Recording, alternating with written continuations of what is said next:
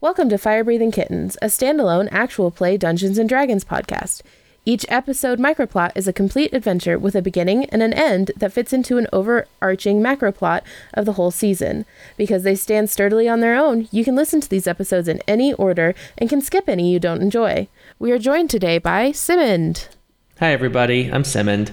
I am a level 19 druid. I am a very large man, um, kind of fuzzy, kind of blue, you know, the usual.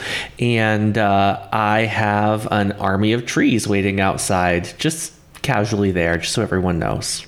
Rook.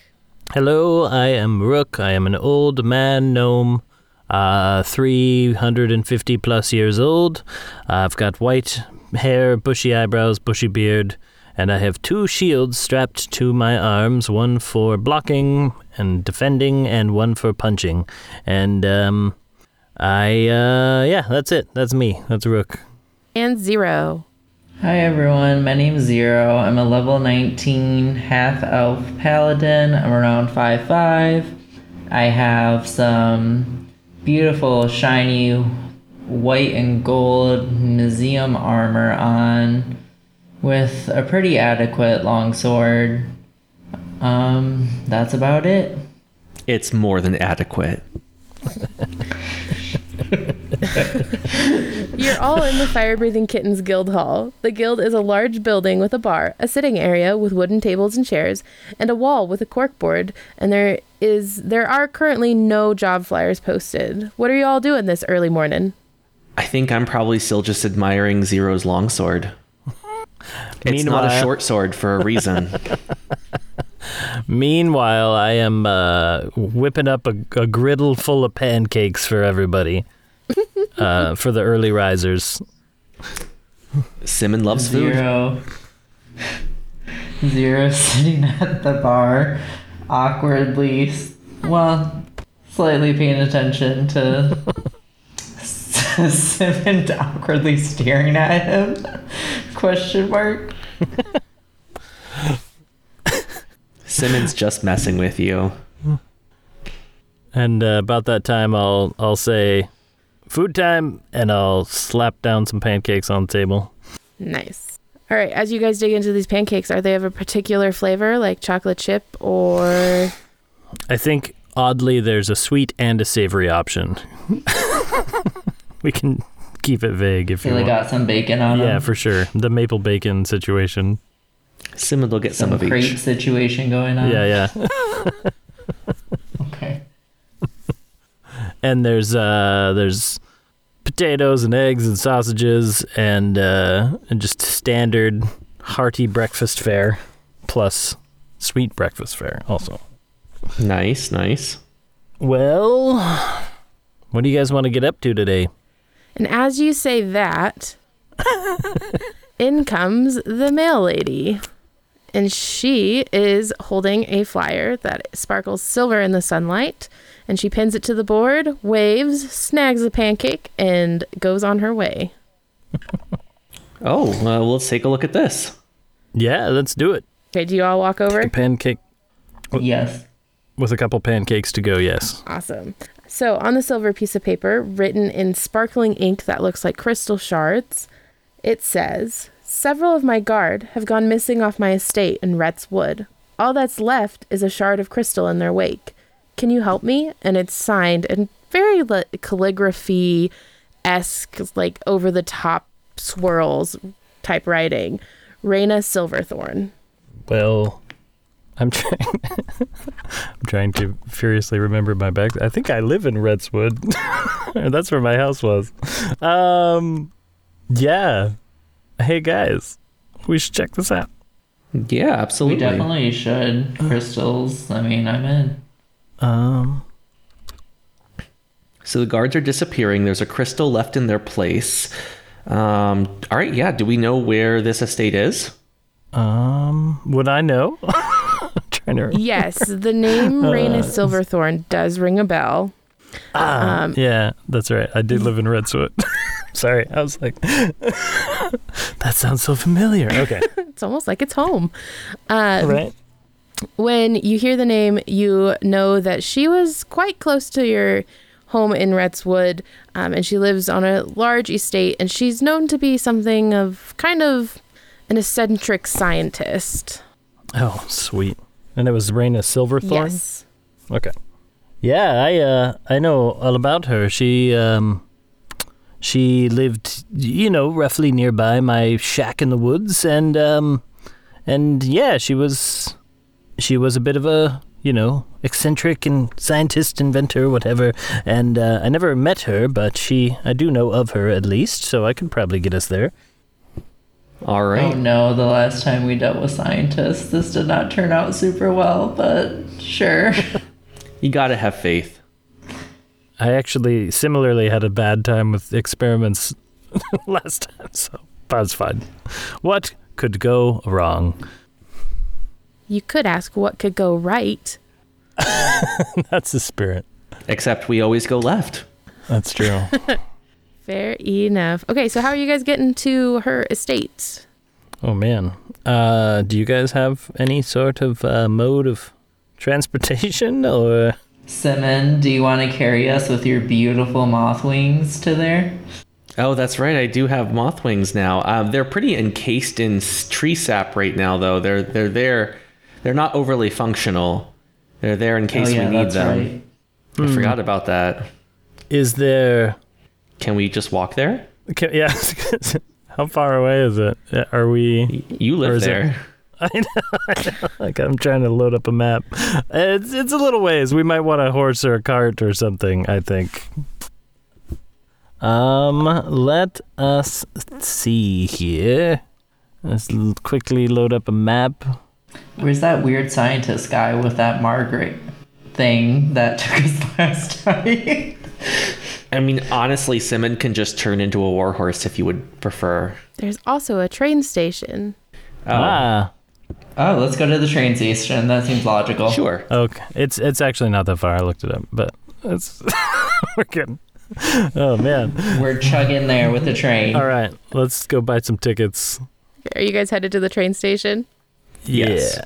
Yes. Okay, as you guys are walking towards the train station, uh, you see a poster and it says newly reformed Purple Boot Theater Troupe. One night only, special performance, Silverthorn Estates. Oh boy. Mm, I've heard about them. Oh, have you? Yeah. Oh, wait. Silverthorn Estates. Isn't that where we're going? Yeah. So, okay, they're going to be there. Cool. We'll keep an eye out for that lot. Is it is it bad good or good good or bad bad? Uh, they were very incompetent to the point of they had some deaths on their on their staff. right? Okay. Am I? I'm Oh, remembering that wonderful. right? Okay. Yes. Uh, awesome. All right. It's well. You guys have I guess we'll. gold to buy train tickets, right? Yes. Yeah. Okay. You guys walk in. I'm assuming you just want to buy the tickets and get on the train. Yeah. Yeah. Great. Sure. Yeah. Um, so as you guys are riding on the train and you kind of get out of the city and into the woods, and of course this is going to be a rather quick train ride. Um, however, as you're kind of getting closer in, can I have a perception check? Oh wow! I got a twenty-six. Twenty-two. Hmm. And 11. Okay, so zero, you're having a great time. You're just looking out the window, just hanging out, not really paying attention. But for my other two, for Simond and Rook, as you guys kind of glance out the window, you catch, well, Simond, you see a deer, and it's not like a normal deer. It has antlers made of what looks like quartz crystal, and it occasionally appears in the corner behind the trees as you know the train is going by because it's not a super slow train and then rook you see this a similar image but you also see a wolf Hmm. Is it also quartzy, crystally? yes it is they are both quartzy and crystally and you Hmm. you see them enough to like recognize what they are but not enough to like see where they're headed um, and then the train Okay, so it's like oh go ahead I was just gonna, so it's like a glance. Yes. And Okay. then the train stops, and you guys are at the train stop, and you do know that you have about mm, a 10 ish minute walk to get to the estates. Or at the entrance of the train station is Punit, which is proudly declared via a name tag that says Punit, head of Purple Boot Theater. Purple boot. Um, I'm gonna lean. Is this the guy that let people die? You can roll a history check if you want. sure. A five. You have no idea. You're just like, oh, I feel like I've heard some bad rumors about this person, but they seem kind of trustworthy. Punit is a very short, only about three and a half feet tall, it looks like, halfling, and they are wearing some dark theater clothes. And the sign in front says Punit, theater troupe director, looking for actors. Want to try? And sh- she calls out to you guys as you're getting off the train. She says, "Oh, hi! Mo- you must be Fire Breathing Kitten Guild members. I love your guild. It's wonderful. You create some wonderful actors. Would you be willing to be hired for a job?" What happened to your last actors? I heard they died. I don't know if I trust this. Well, their deaths were untimely, but not my fault, of course. What's, What does that mean? Well,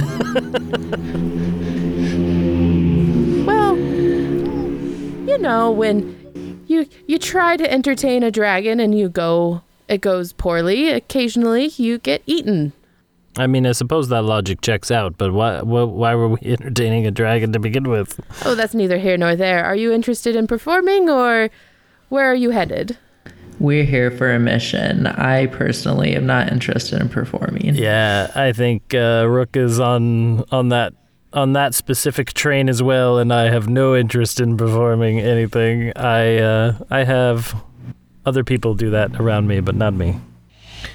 I would say let's go see if we can get into the manor without without any uh, other distractions. But who knows? Maybe we'll be back.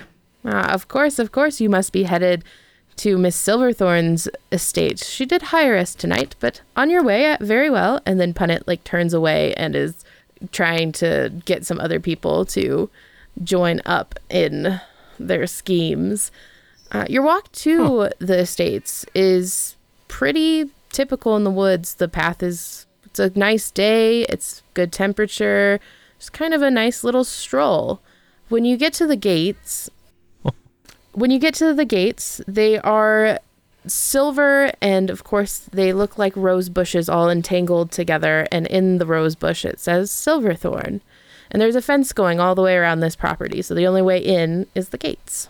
Mm-hmm. I, I think I'll I'll be like mid conversation too, being like, and my shack is about three hours through the woods that direction, with no one around, and uh, I just live there by myself. It's about the size of a closet, so that's that. Oh, look, we're here. We did it. A me size closet or a you size closet? Definitely a me sized closet. Yeah, Punit was not short in my eyes. We were about the same height.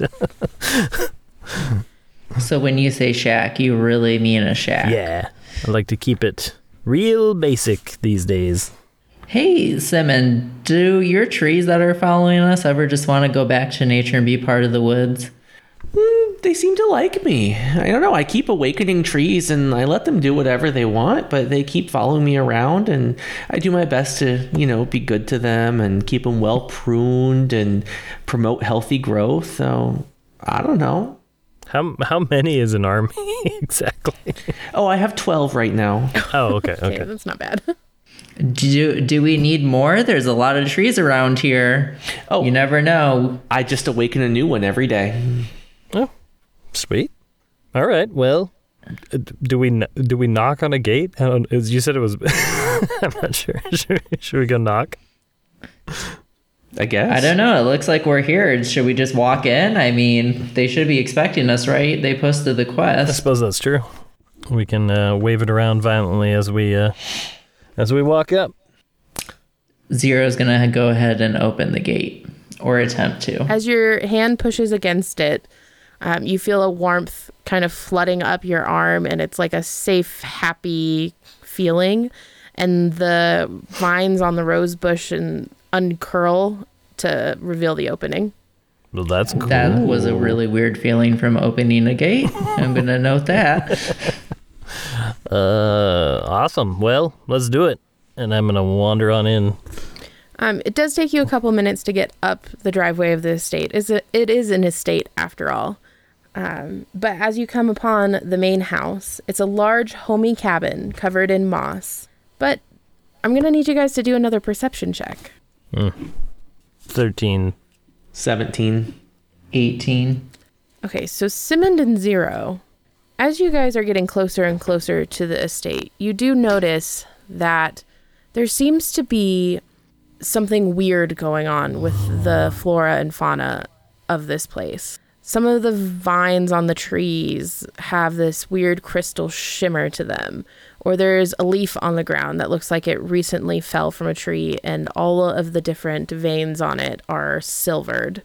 And then you also, as you come upon the house, standing on the front porch, is that large buck that you saw on the train with the crystal antlers and the wolf, as well as an elven woman wearing what looks to be like it used to be a pristine white doctor's coat, but it's now kind of stained with dirt and soil and there's some green on the elbows where it looks like someone might the woman wearing it might have fallen in some grass. Um, and she her hair is long and brown but it also has like a tree branch kind of not like a large branch but like a stick sticking out of the side of it and there's some leaves in her hair and she waves and she says oh hi you must be the fire breathing kittens uh are you did you are you here to answer the call or are you here for the performance I believe Um, I believe we're here to answer the call and, you know, see what's going on with your guards. Zero's gonna run up and attempt to pet the crystal deer. Are you literally running or are you just approaching calmly? approaching at a fastened pace. I'm gonna I'm gonna uh wink at the deer and give him advantage in animal handling because I have oh, it's one of my abilities as a druid. Um I have advantage on any kind of like charisma checks on animals. Oh, I can roll. My animal handling is great. Well, now you can roll twice. Okay, go ahead and roll animal handling. Okay. And A 16. roll with advantage so we can see if you nat 20 on this. Okay, a 18. Okay, so as you approach, the deer kind of he jumps a little bit, but then he just kind of looks and then puts his head down to be pet and scratched. And the woman who you now assume to be Raina says, "Oh, that's Argent. He's my pet deer. He tends to be pretty friendly, though next time I would suggest maybe not running completely up to him. You know, they are prey animals after all." When I see cute animals, I run and pet them. Also, how did he become a crystal? Ah, see, isn't that the the crux of the thing? That's why I'm here. That's why I'm exploring. You know, mom and dad just like did not want me to come here because you know, heiress and all and rich and I'm wasting my money and blah blah blah science, you know. And so I'm here and I'm exploring this because all of these places here seem to just have these crystal qualities and I can't figure out why because there's not like there's any caverns or anything underneath us uh, that were recorded and I can't seem every time I try to dig in the dirt we end up back at the house so we're still kind of working out that funky mat and she's just going off on all of her scientific research. Wait, there's a lot to unpack there. So this place is unnaturally crystal rich. Like all of these crystalline things, they've been here the entire time you've been here, correct? Yeah. And when you dig in the dirt, you get transported to your house? Yes. How does that work? No idea. We are trying to figure that out. Treading on some undiscovered territory here, all right. Okay, okay. So are the guards that are missing did they go digging or the, what what's how did that happen? So occasionally, because we have so many crystals, and also because of Argent, and then also um, my the pet wolf that we kind of have hanging around here, and she points to the crystal wolf, who's just he's just hanging, he's just chilling, staring at everybody. Um, and he we occasionally get some uh, poachers, problem children, people that want to steal what we have here, and I'm not hundred percent sure if it's like not an invasive species. It seems to only be contained to this relative area, but I don't know what would happen if it got out. So we try to keep it all contained. And I'm happy to share, you know, all my research once I'm done. I just want to make sure that we're not like in some world ending crystal monster thing, you know? um, so uh, we have guards that patrol at night, and uh, lately they haven't been coming back. They go out and they do their patrol route, and normally everything's pretty quiet. Um, and I mean, sometimes people just leave. It's creepy. We live in the woods. But I don't think my brother would have left. Um, he was doing patrol the other night because, of course, we're like down guards. And um, the only thing that was left was his pet wolf. Um, and at the mention of her brother, the wolf kind of puts his face down and looks kind of morose. Um, and she just kind of pets it and is like, I'm sorry. And then keeps going. And she says, Yeah, so I'm not sure if it's related to the digging thing or what's going on there. But that's why I called you. Hmm. Do you think maybe the something is causing the people to become crystal animals? Because that was kind of a strange reaction with the wolf. Well, no. I mean, we uh, so we we found the wolf when he was like a baby and so he's like really tied to my brother and like my brother has this weird like psychic thing going on with him. I don't really know. That's I have Argent. I didn't really deal with the baby dog. Um and uh, you know, it's too needy and it was a puppy and it needed more care than I could give it. So that's why I just let my brother do what he wanted with it. And deer are pretty easier. They're grazing. And she kind of goes off on a tangent and brings herself back and she goes, I don't I don't think that's what's going on because if it was, then the other two would have come back as animals, right? Hmm. True. That is true. Are there more crystal animals around here? Are all the animals I crystal? mean, most of them have some kind of crystal qualities. Like, and she kind of looks around, and you see, like, on the side of the cabin, there's um, like a flower garden, and she's like, like, come look at this, and she's pointing at, uh, it's kind of abnormally large for a butterfly, but a large butterfly, and the wings seem to be um, different colored, kind of like stained glass, but the way that the light reflects, you can tell that it's crystal. Hey, um, Simond, you're a druid, right? Can you Yeah. can you chat with these creatures? That might be a thought. I don't know. I don't know if that's a spell. I don't believe I have talk with animals. Let me check. Oh no, I do have speak with animals. Yeah, so and I mean the wolf, you guys can't talk to the wolf, correct? No, we we can't. Oh, well, I do have speak with animals. Let me just read that spell here. You gain the ability to comprehend and verbally communicate with beasts for the duration. The knowledge and awareness of many beasts is limited by their intelligence, but at minimum, they can give information about lear- nearby locations and monsters, anything they've perceived within the last day or two. We might be able to get them to do small favors. So, I mean, yeah, all right. Um, and actually, I can cast that as a ritual, so I don't even have to use a spell slot as long as we have 10 minutes. Yep, you have time. So I'm going to do an interpretive dance to cast a ritual for talk with animals and see if I can talk to any of the local animals and see what's going on, starting with this wolf. Do all the uh, trees dance along with you? yeah, what does this ritual Yes. dance look like? I must know. It's very it's very yoga similar. Um, it has a lot of poses based on you know you you have like you know the birch tree and then the aspen tree and then you sway in the wind. Okay. And then once you cast that, um, what do you do? Who do you ask first? I'm gonna ask the wolf, "Hey, uh, where did where did your person go?" The wolf looks at you, like picks up his head, kind of tilts it, squints his eyes, and he says, "Gone." Hmm. Okay, were you there when he went gone? Yes. And you get like you're getting very sullen, depressed teenager. Yeah. Did someone make him gone? The lady. This lady standing beside me here. No, and he pops up on his feet at that and kind of like raises his hackles as if you're going to take her away too. A different lady. Okay. Do you know where the lady is? Around been here since I was a pup. Okay.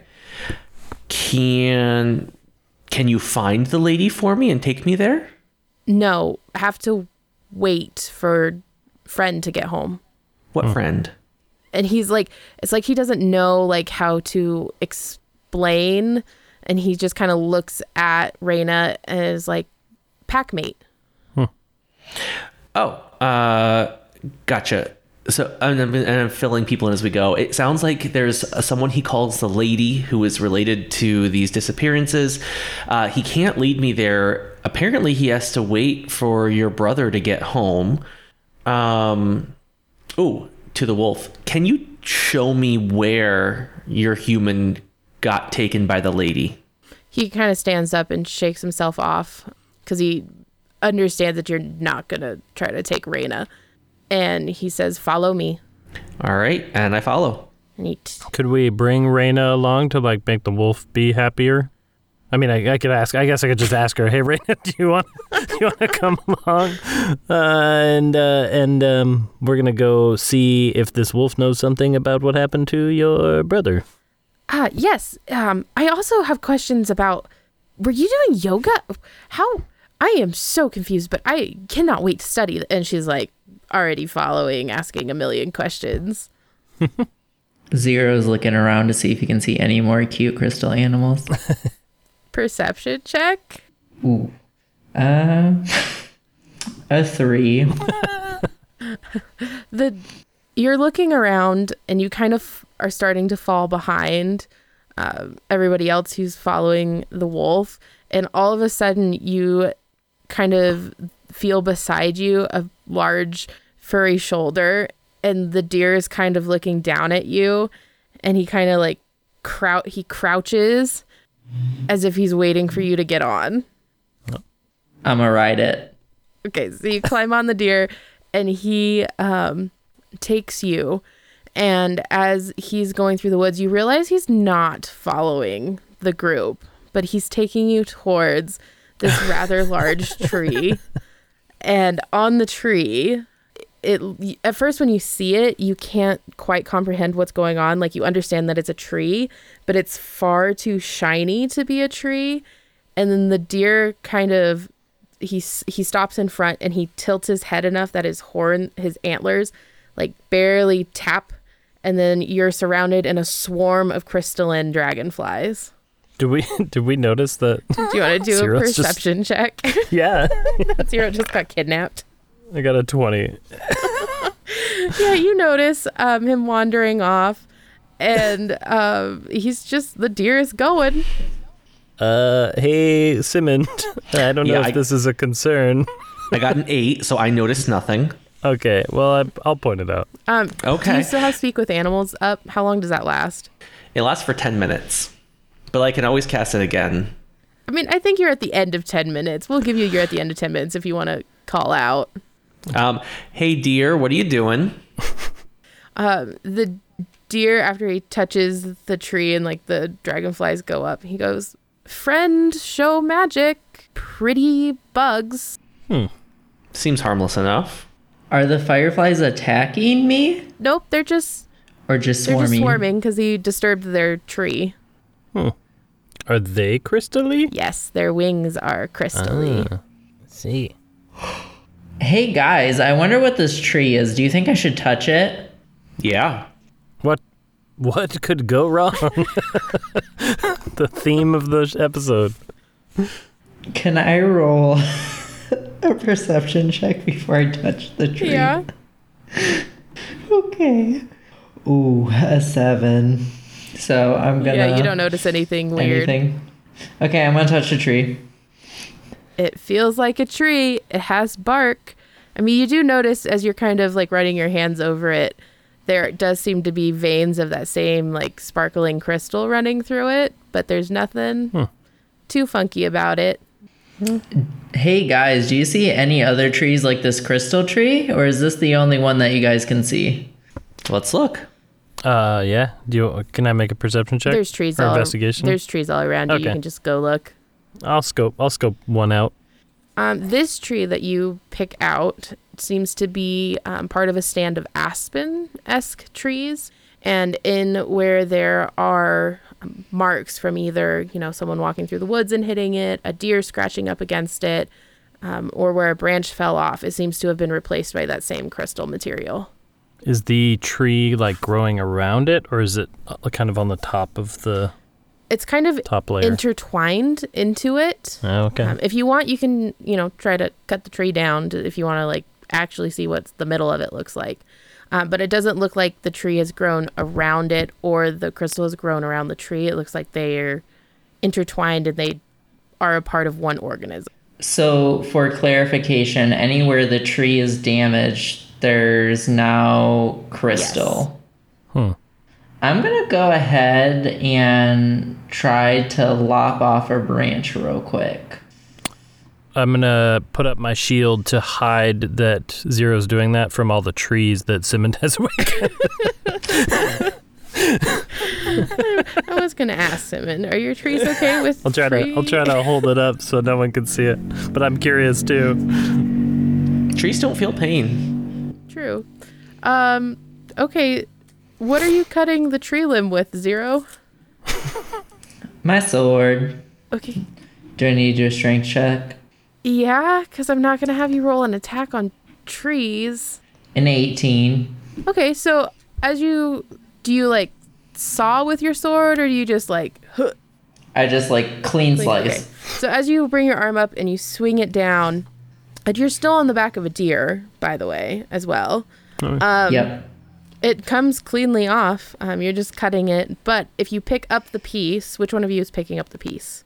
I guess I will because I was down on the ground. Yep. So as you pick up the piece, as you pick up the piece, Rook, you see on the inside there's rings that generally tell you how old a tree is. Like you know this, you live in the forest, but intertwined within those rings is that same crystal material. So it's almost as if the tree itself is made of crystal. I'll hold it up and show Zero too. Huh, that's weird. Hey Simon, come check this out. And uh, I'll show him the branch. Yeah, it's about what I expected. It seems like this crystal is sort of infused all throughout the natural landscape here. Hmm. I guess I'll show Raina too, because she's here. Maybe she hasn't seen that. Maybe she has. I don't know. Um, she stops staring at Simon, trying to figure out his magic um, enough to look, and she goes, "Oh yeah, we sell these as coasters. Um, sometimes we'll take the dead, you know, limbs and like chop them, and then put them in some kind of re- you know my brother's really in charge of like the tourism side of things because we have to fund our research um, in some way kind of so i don't really know the exact process but i do know that those don't spread in any way um, because the limbs are dead though i would prefer if you you know if you if you want like a souvenir for working here i'm not really sure like what your guys' day rate is um you can take the dead limbs. We try not to take the live stuff, you know, just out of cons- conserving the landscape. But um, I do see that you made friends with Argent. He doesn't let a lot of people ride him. So, have you noticed like anytime the trees get damaged, it grows back as a crystal? And also, is there anything happening with the limb that was cut off? Yes, as you say that, you do see that where that fresh injury is, it does seem to be glowing a little bit. Um, and crystal seems to be going over the top of where you cut it. That's weird. Simon, do you know anything about this? Um, This is not, like I said, standard flora, but I would guess that it's starting to heal itself with that crystalline substance. It's working so quickly too, though. That's that's pretty impressive. So, I guess what were we doing? Oh, Oh, let's yeah, keep the dog. following the wolf. or the wolf? Yeah. Uh, Okay, I'm gonna follow the wolf as well now. do you just kind of, are you still riding the deer? If the deer is following the wolf, yes. The deer is following the wolf. Um, Okay. So you guys follow the wolf, who, by the way, while you all were sitting there, was just kind of sitting there looking annoyed as much as a dog can. Um, and he takes you towards the outer skirts, and you approach the fence again, which um, the fence that's not against the gate is pretty like plain Jane, just a wooden fence reinforced with iron, um, very ma- man made. Um, and he brings you to this clearing next to one of the corners, and standing in that clearing is a blue crystal. Hmm. Is it is it big? Yes, it is about elf sized. Oh, that's real big for me. All right, um, Mr. Wolf, what's going on with this crystal? Uh, I we're just gonna assume you redid your yoga dance. Yes. Okay. Um, he kind of looks and he says, "Friend was here. Now he's gone. Lady took him. Left the crystal. So, just to be clear, did she turn him into a crystal or she took him and then left a crystal here separately? Lady is kind and feeds us sometimes. Do not. I do not think he would have been turned into crystal. Okay. So she's kind, but took him? Interesting. Did he want to go? Yes. Hmm. Hmm. Can I investigate this crystal? Yes, you can. 16. it's very beautiful the crystal itself like there's no flaws in it um, you if you would see this in a market you would expect it to sell for quite a bit of money um, and it does seem to be planted upright into the ground um, and it does seem to shimmer a little bit in the light like almost like it's giving off its own light from the inside but it's not like any other kind of crystal. Like you've never seen this particular shade of blue before. Interesting. And Arcana check? Is it magical? Is uh, do you have uh, what do you do? You have like detect magic? I don't think I do. Does anyone have detect magic? Zero, do you? I don't. I'm not a magic user. Mm, no, I just have dispel magic. Hmm. I also have dispel magic. Um, no, I don't have detect magic. I was just wondering if I if I would recognize this from anything in druidic craft. You do not. Okay. How much does it weigh? Are you gonna try to pick it up? Yeah. I am a giant, so I have powerful build, which lets me carry, push, drag, and lift as if I am large sized. So you're gonna touch the crystal? Sure. This is an important Oh, wait, question. what could go wrong? Okay, so as you go to touch the crystal, I am going to need a wisdom save. All right. 18. Okay, so you're still standing. That's good.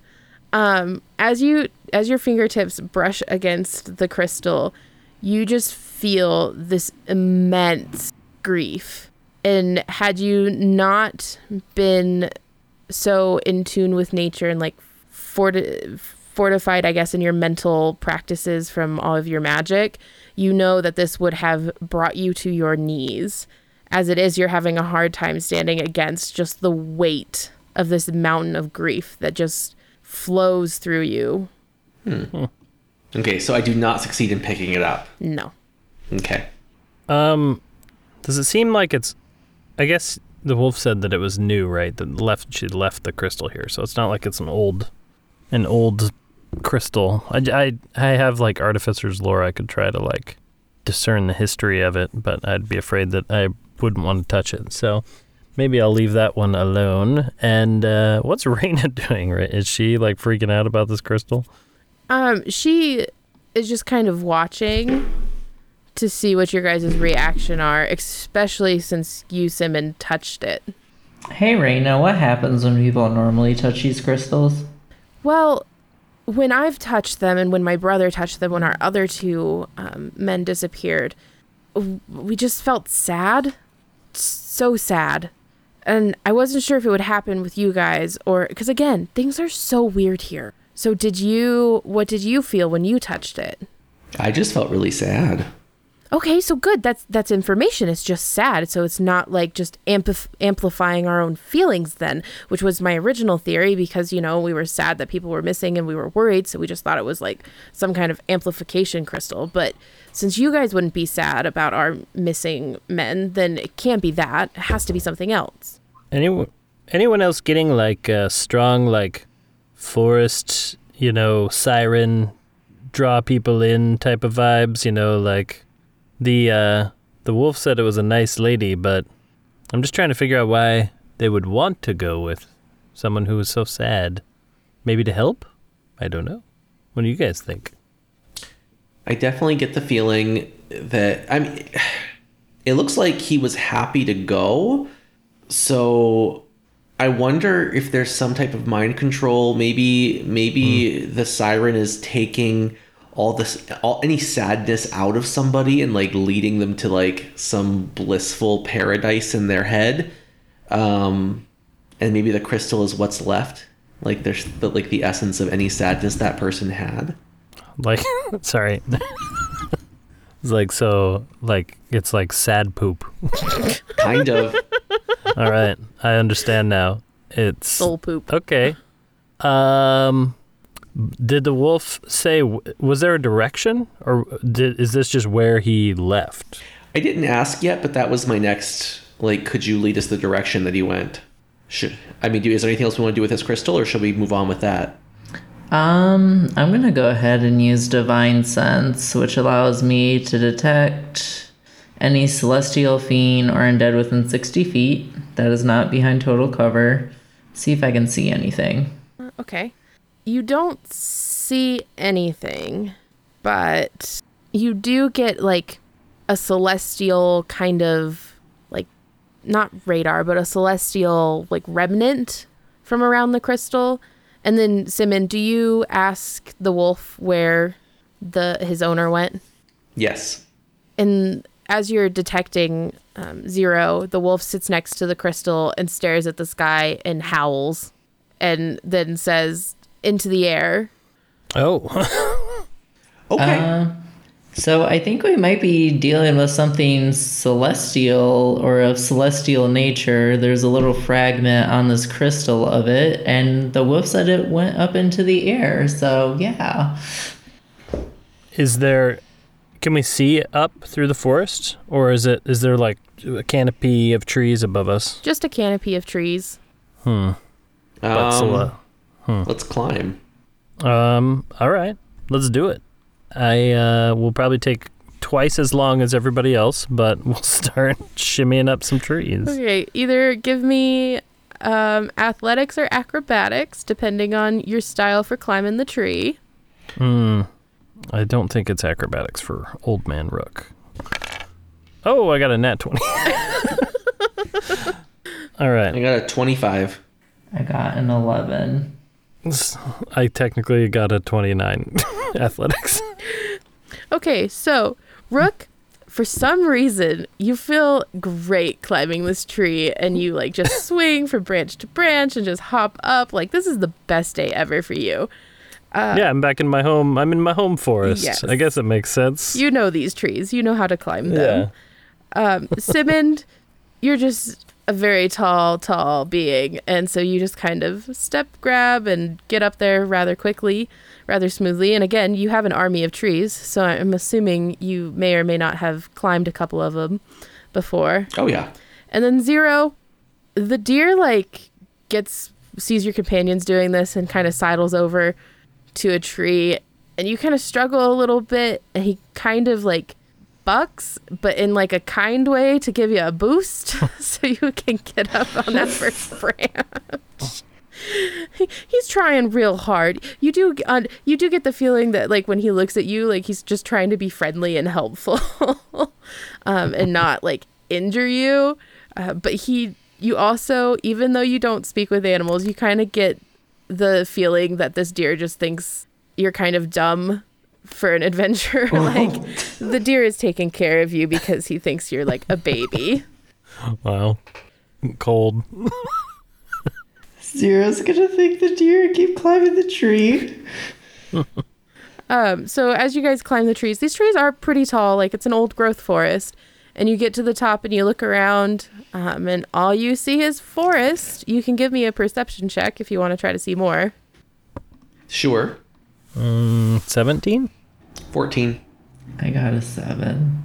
Zero, you're just hanging onto the tree. It's a very good view, and you see a lot of tr- like other trees. Um, th- and you also can tell everybody can tell where the difference between the crystal property and the rest of the properties stop, um, because the trees stop having like a silver shimmer on them. Um, for the other two, you notice, um, and this is daylight. There are two other the crystal below you if you look where it would be at in the trees it seems to be shining up slightly like a beacon in the air. Like you can't see it, but you would assume that at night you would be able to see it better. And there are two other ones in other corners of the property as well doing the same thing. And again, it's barely there because it is daylight, but you can see it. Interesting. Hmm. So Yeah, it's but like don't- triang. Hmm, I was just saying, so it's like triangulating the proper, uh, the property, Yes. kind of. Hmm. And I don't see anything up above us, correct? Nope, just clouds and a blue sky. It's a very nice day. Well, it seems like the house or the um, the estate is maybe a center point of something, but I just still don't know what. Have we tried digging yet? No, you have not. Do we head back down and? Yeah, I mean, I don't see anything up here. Yeah. And then when people dig, do they always appear back at the house? Yep. Where in the house? Raina has not told you that. Let's let's try it. Let's all three start digging. I'm thinking maybe one of us dig at the base of the crystal, one of us dig out in the open, and one of us dig at the base of a tree. Okay, I'm I like that. So we'll head back down the tree, I guess. Mm-hmm. As you guys head down, Raina's sitting there, um, staring up, waiting, and she goes, "Did you did you see anything? Did you learn anything? I haven't really worked with adventurers before. Um, do you do you anything? I don't think anything yet. We're gonna try digging. Oh well, maybe it won't transport you back. I mean, do you, do you want me to help? Because it'll probably just take me back anyways. Yeah, go ahead. Let's do it. Okay, so who's digging next to the crystal? Um, I will just because I have a very high wisdom save. Yeah, I'll dig. I'll dig next to a tree. I'll just be the one to dig randomly in the ground. The deer is following you, Rook. By the way, it's like your little shadow. Me or oh, it's following zero. Or I mean, it's it's- sorry, it's following zero. Oh, okay. Okay, cool.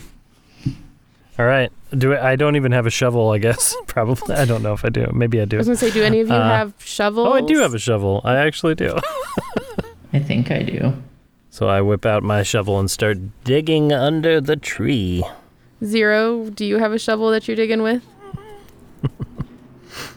Give me one second. Simond, how are you digging, and how close to the crystal are you gonna dig? I'm not touching the crystal, but I'm getting as close to it as I can without touching it. And I am going to use Primal Savagery, which transforms my hands into um, large claws. I'm going to use that to dig. Sweet. I'm gonna use a shovel. Okay, so those of you with shovels, as you're digging down, um, go ahead and I guess give me a strength check. Are you trying to dig deep or are you trying to dig carefully? I guess is the decision. Oh. I'll. I'm definitely just trying to dig deep. Okay, so yours is going to be strength. Uh, I got a twenty-one. Okay, zero. How are you digging? I'll dig deep. I got a 13. Okay, 13. And then Simond, I'm assuming deep as well, but careful. Sure. Okay, so go ahead and give me a strength. I got a nat 20 on this one. Nice. Okay, so for my 20s and, and above, you guys dig quickly and you get pretty deep with you get about two feet down until with your shovel and with your claws you hit something hard but the minute you feel up vibrating up the shovel and across the tips of your claws everything goes black. And zero you see behind you or well how are you digging in rel- are you digging so you can see the other two? Are you digging with your back to them? I'll dig so I can see them. so in the top of your vision, because of course you're digging down and it's taking you a little bit longer, um, you just see two twin flashes of that same blue light that's coming off the crystal, and um, your companions are gone, and there's no holes. There's no proof that they were ever there digging. Um, and Raina kind of looks at you and says, "See." They're probably back at the house. We can keep digging too if we want to be transported, or we can just, you know, walk back. Um, I think I'll just stay here because I figure that they're gonna have to come back here anyways because this is where everything seems to be going on. But that's good to know that they just disappeared in a blue light. So for my two that got zapped, you wake up and you are standing on the front porch of the estate. And every you have everything, you're uninjured, your shovel is still in your hand and your claws are still on your hands. You're just there on the front porch. Hmm. Well, that was strange. Do we are we close enough to just like yell for the other people? or Yeah, they could hear you if you loud enough. I'm just gonna yell really loud. We teleported. We're back at the porch. I'm gonna go ahead and yell as well and just be like, yeah, I saw you guys disappear in a weird blue light and the holes just filled themselves. It's almost like you hit a reset button. Hmm. Okay. Can we gather back up with everybody? Yes. Yeah. I, I'm gonna ask Raina if she knows anything more that she hasn't told us yet. I mean, she's a scientist. She's been working on this for a while now. I feel like maybe she had to have uncovered something Are you guys doing this next to the crystal or are you doing this back at the house? back at the house. Um, so you ask her that question and she goes, "No, we can't. We've we haven't managed to dig further than 2 feet before getting transported. What I do know is that it does seem like the crystal is infused and my working theory is that there's something underneath us. Um, and the sadness has to have something to do with it. Um, you might there I mean there's a story. There's always been a story around here. Um, and I mean, I can retell it to you, but it's more of a myth than anything. Yeah. Uh, so, some years ago, there was apparently this used to be like a small kingdom or something. I'm not 100% sure. And this kingdom, of course, had a princess and she was wild and untamed. And if you ask me, it's probably just a legend based off of someone being a wild child and being punished for it. But, anyways, and she would explore the woods all the time. And her parents were scared of the woods because there was supposedly a beast, you know. You know how these stories go. They're like little kid stories. And, anyways, one day she came home and she was telling her mother all about this crystal boy that she found in the woods and how he was her new friend and they were going to hang out together and they, you know, live happily ever after. And her mother told her no and forbade her from ever going into the forest again. But again, this is where, you know, the teenage rebellion part of the myth comes in and she went out anyways. And supposedly that night, they the boy told her about this crystal weapon or something that she could find and she um and supposedly this weapon would help their kingdom rule all you know and so they went to go find it and then they were never seen again and i i mean i just assumed that the like crystal boy was probably one of these crystals that had popped up and that it was you know the person just mysteriously disappeared as everybody's been doing right now Gotcha. Um, hmm. It sounds like we really need more information, but yeah, maybe the crystal boy, or actually maybe the girl, maybe she's the lady. Um, I'm gonna try another ritual here. This one's more of a meditation thing. Uh, commune with nature, fifth level divination ritual. Um, I briefly become one with nature and gain knowledge of the surrounding territory. In the outdoors, this spell gives me knowledge of the land within three miles. Um, it doesn't function where nature has been replaced by construction such as dungeons and towns.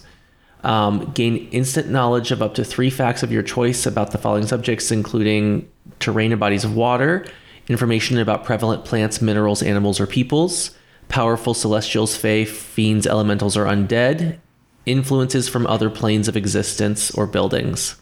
Um, okay what and I, I think what does this look like when you do this when you cast this I'm just I'm just sitting on the ground and meditating and letting my awareness sink into the earth around me.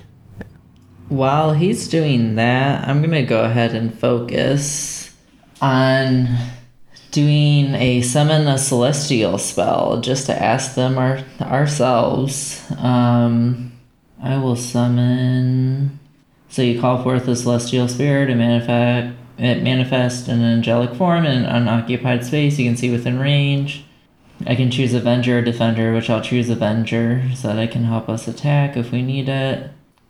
And I'm going to be doing that. And I'm just going to be doing some weird hand signage in the air and give up 500 gold pieces. i was gonna say rook And while what are you doing I was gonna say, and while they do that, I have cracked out my painting supplies and I am painting a picture of a crystal. Just like, oh, they're doing magic stuff. I guess I'll paint. yeah. Yep. Exactly. Okay. Um, with the commune with nature of Simon, what are your three questions? Um, the nature of the crystals, first off. And again, it's very much up to the DM how much information they would want this to, to turn up. What are your other two questions, or do they depend on the answer to this question? Um, the other one, I would say the. So I'm choosing the prevalent minerals question. I am choosing the powerful celestial fae, fiends, elementals, or undead question, and I'm choosing the the influence from other planes of existence question. Okay. As your senses reach into the earth, about the two feet that you would have dug, you get the feeling of something massive. And like you're you're you know, you're a big being, so it's not often that you are feeling small, but in this instance, you feel minuscule. And you come to the realization that the crystal is underneath this area and it goes down, further down than you've ever sensed any kind of crystal before. You do realize that the crystal beacon that was left does, in fact, go all the way down to this other um, crystal that's underneath. And again, you're hit with this feeling of sadness. But underneath the sadness, you feel rage and hopelessness as well. And maybe just a little tinge of confusion and loss. And you um, read the, f- what's the Fey one again? The, do you know how many are there or? Um, any information about any powerful celestials, fays, fiends, elementals, or undead in the area. you can't communicate, but you do feel like deep, deep in this crystal layer after you spend several moments sorting through the assault of emotions that are that is coming at you. Um, you do feel a celestial being, but you're not sure if they're alive or if they're asleep or what. You just can just know you just know they're there. Gotcha. And is and is there a particular plane of existence that I'm feeling influence from? You're feeling the celestial plane. Okay. So, and I communicate this to the other people, you know, that about two feet under the earth, you, there starts a layer of crystal that extends deep, deep into the earth. It's a huge, massive crystal, and these three crystals poking up are just extensions of the main crystal. And the crystal seems to be the body of a celestial being um, from the celestial plane that is somehow stuck here. Wow, that that was a lot more than I thought you would get. um, so was it like mad that we dug into it? I wonder. And we. I'm it not getting madness. I'm getting mostly uh, sadness. It doesn't seem to be because if it wanted to hurt us, you'd think it could do much more than just transport us back to the house. That's true. Hmm. And Zero, you just summoned a celestial. Yeah, so let's ask a celestial. So I'm gonna go ahead and turn to the celestial I summoned. Just be like, so what's going on? We obviously heard what Simon had to say. Do you have any more input? Uh, do your celestial be- beings, when you um, summon them, have a particular like look to them, or is it just like a random? It just says a celestial spirit and corporeal form. So the spirit in front of you manifests, and it looks almost panicked, and it says, "This, no, this is a, this is bad. This is this is not a good place. This is." This is where the betrayer was. Why why are you here? Why did you summon me here? Who is the betrayer?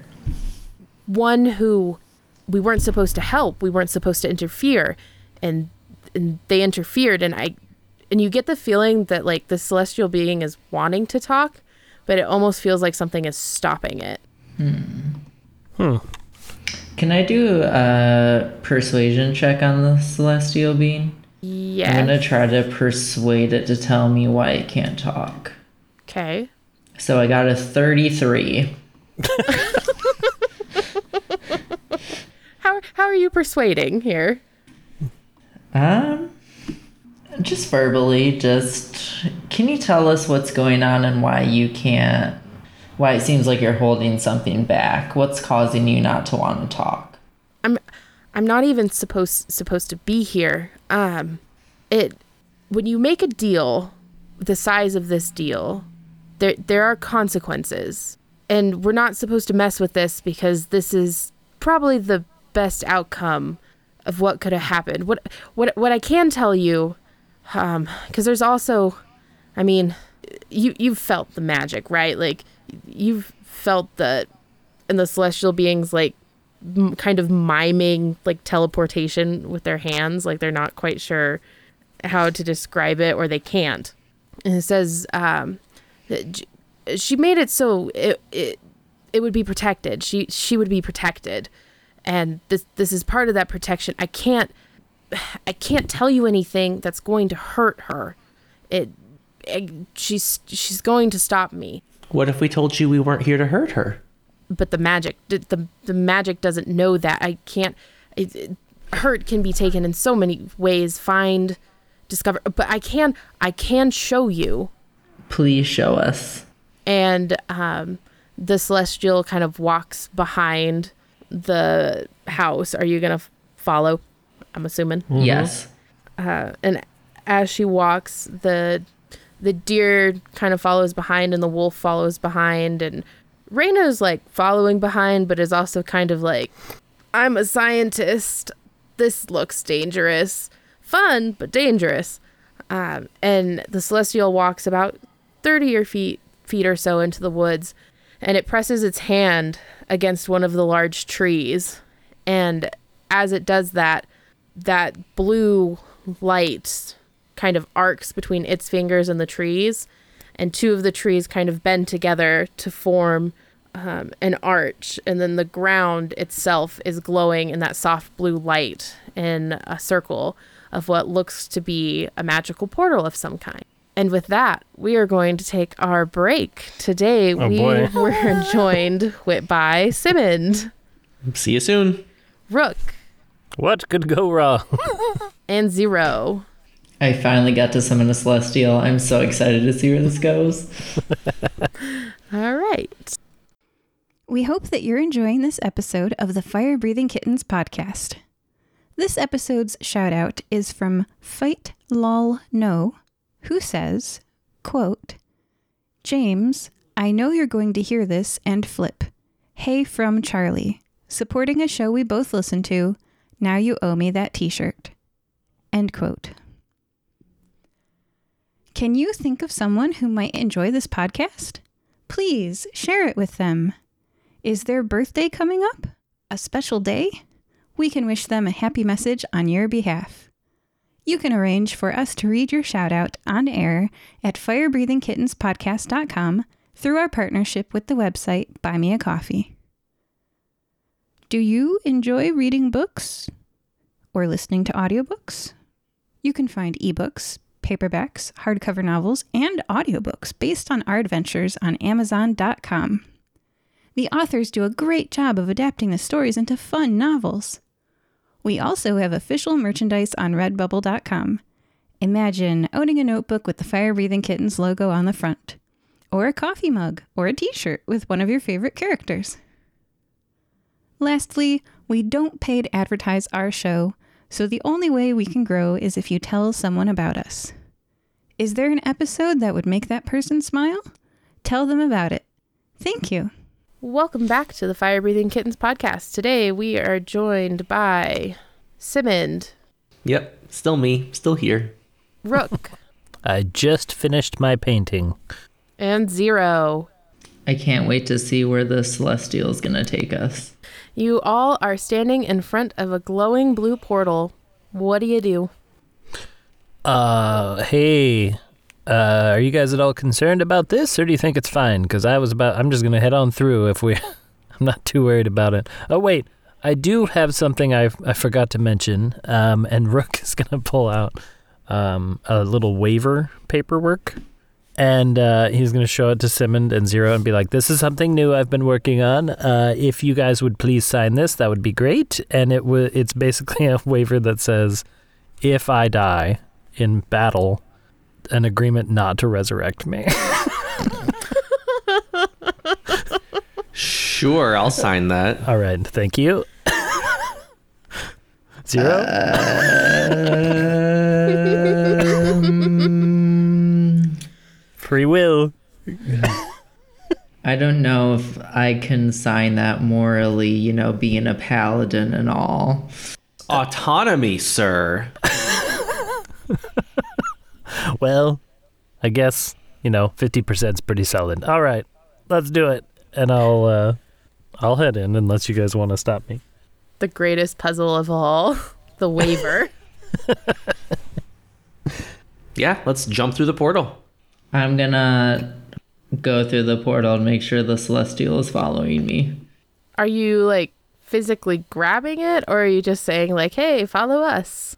I just feel like, hey, follow us. I mean, I summoned it. It's supposed to listen to me, so. Okay. Um, you all jump in.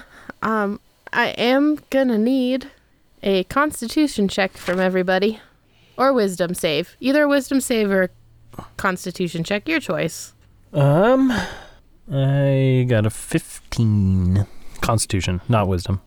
I got a 24 constitution. I got a oh gosh, 28 plus or I'm sorry, uh 18 plus 11 is 29.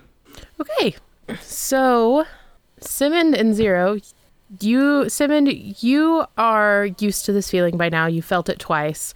Um, you feel, you know, the sadness and the rage and the underlying like rage of loss and whatnot. And You felt it before, so you're fine. Zero, this is your first time feeling it, but as a paladin, it is not your first time encountering these deep emotions. So y- you do okay, Rook. Hey, Um, as you enter the portal, uh, you're first, right? Yeah. You feel like you're free falling briefly, and you hit the ground, and you actually stick the landing. Like it's a very, very good landing. However, as you feel these emotions of grief and loss start to invade your senses, you are distracted from it by the bodies of your companions because you don't move in time to get out of their way when they land. so Ow.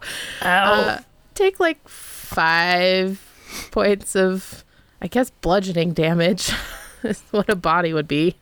All right. And my other two adventures, you're standing on top of your friend.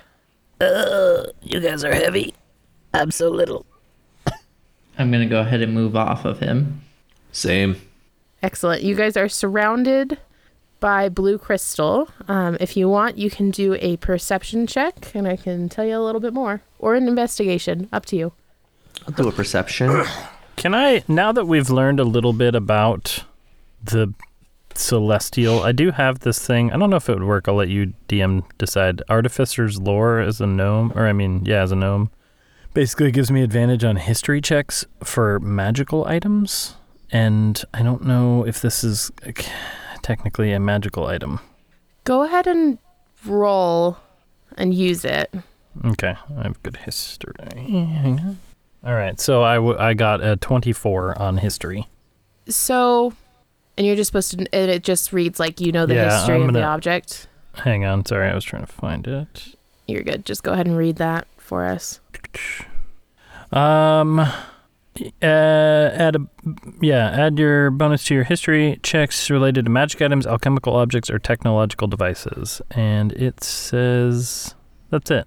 I guess so. Maybe it doesn't tell me that much. It just says related to magic items. What's your Sure. history with dragons? Because you've been a while, around for a while.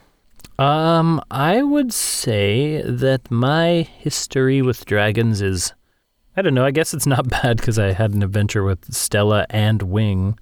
Um, so I got a little bit of like r- newer dragon stuff. I don't know. I don't think I've. I actually don't think Rook has spent a ton of time with dragons. I think that'd be kind of a. He's maybe been around them before, but not not a lot. if there is a drag, well, if there's a red dragon in the area, I am attuned to red to red dragon armor, um, which gives me information about dragons nearby. Oh, so then Sim. So, Rook, as you're, you know, dusting yourself off from practically being crushed, um, you kind of the feeling of your history with the crystal. Obviously, you can tell that like it's nothing you've really ever seen before, but you do remember hearing mention of it being real of crystal dragons before. And as you're thinking of this, Simond, you have a sudden understanding of kind of this is a crystal dragon's lair or what used to be. So there doesn't seem to be a dragon anywhere near, but you can tell and the way that your armor is attuned to you that there is quite a bit of draconic energy in this area. Gotcha. So, in the room, you seem to be in just like a chamber, and there is one way out um, to that's, I was going to say to your left, but it's really straight in front of you because there's only one way in, um, and you're surrounded by rock. So, And and we came from where we came from. Was it? Is there still a portal above us that we can see, or is it gone? it's gone. Hmm. Okay. Well, I mean, only way is forward, so I suppose we'll go forward. And I'll start marching. Is Zero Celestial still here? Yes. Um, so uh, should we ask him, you know, sort of, you know, what what are his thoughts? What's going on here? Where are we? Does Zero have to ask that, or do Celestials, Otherwise, when you summon them, I mean, they're. I'm pretty sure they're apparent to everybody. It just says they're in um cor- corporeal form, so they're still seeable by everybody. They're just ghostly. Okay. The celestial it kind of looks around and says, "Well, we're in the layer. Is this not what you wanted? Did did you not want to f- find out what was down here?" Yes, I just wanted to know if you could give us any any idea of what we're walking into. It I mean, it shouldn't be da- well, it depends really. Um there's defenses here. I that I can kind of tell you about um you you might be in danger, but you you'll be fine. Yeah, we're tough. You're gonna help a- us with the danger, so it might be a benefit for all of us if you just let us know what kind of danger we're gonna be in. And the celestial kind of looks at you and says, "Is is like magical gag order."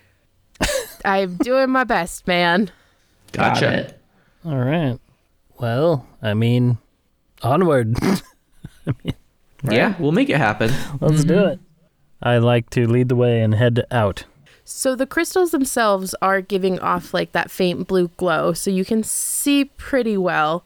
Um, it's obviously not like daylight, so if you want to light any torches or anything, you can um, to keep walking. And what's our marching orders? I'll go first my shields up. So I think it's good to know that I do have dark vision as a half elf, so I can pretty much just see just fine. I don't think I don't know if gnomes do off the top of my head. I don't think I do. Okay, Okay. so Zero's the only one that can see like it's daylight. I guess I'll I'll light a torch. I do have a torch. Yeah, okay. I'll light a torch. Okay, so Okay. you're in the front carrying a torch and your shield, and then who's next, Zero or Simond? I'll be next. Um, I'll take up the rear. Okay, and the celestial, I'm assuming, is next to you, Zero. yes. Cool. As you guys are walking down, you hear a clink, like metal hitting the crystal.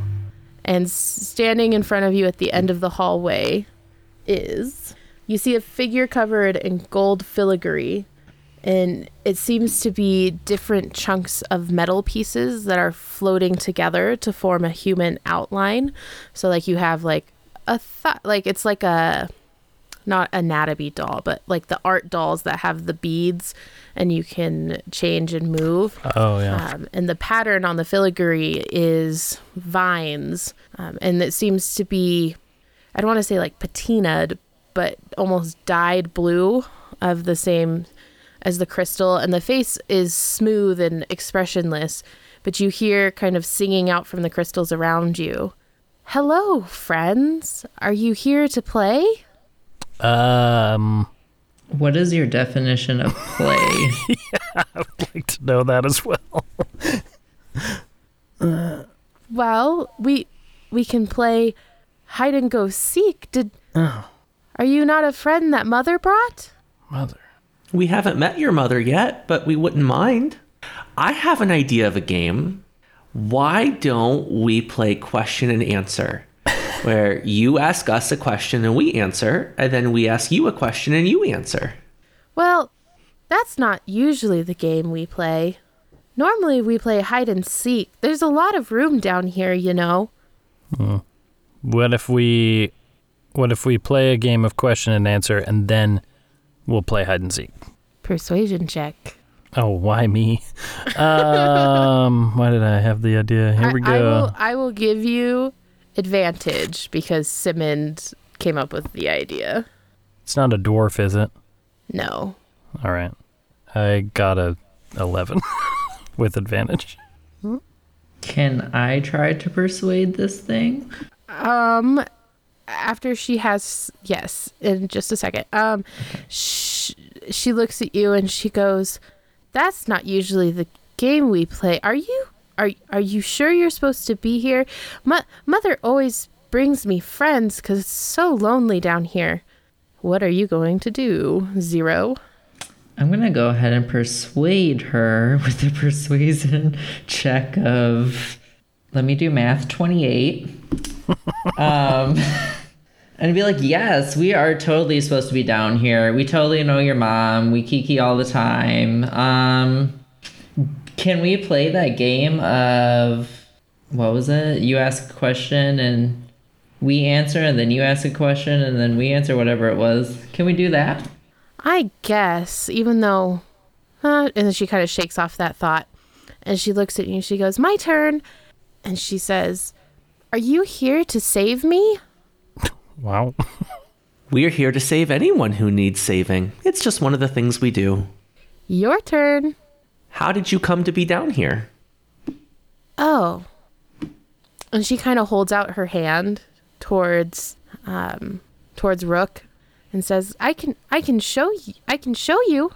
Uh, Sure? Question mark. yeah. Uh, let's do it. And I take the hand. Um, and she takes off down the hallway, pulling you behind. And the crystal isn't like super slicker, slippery, but it is, you know, sheer crystal faces. So it is a little bit slick, but she seems to have no problem like navigating. And it's almost as if like she, you know, when you live in like an old house and you miss the squeaky step, it's like that, but with the crystals where she's hopping from crystal to crystal.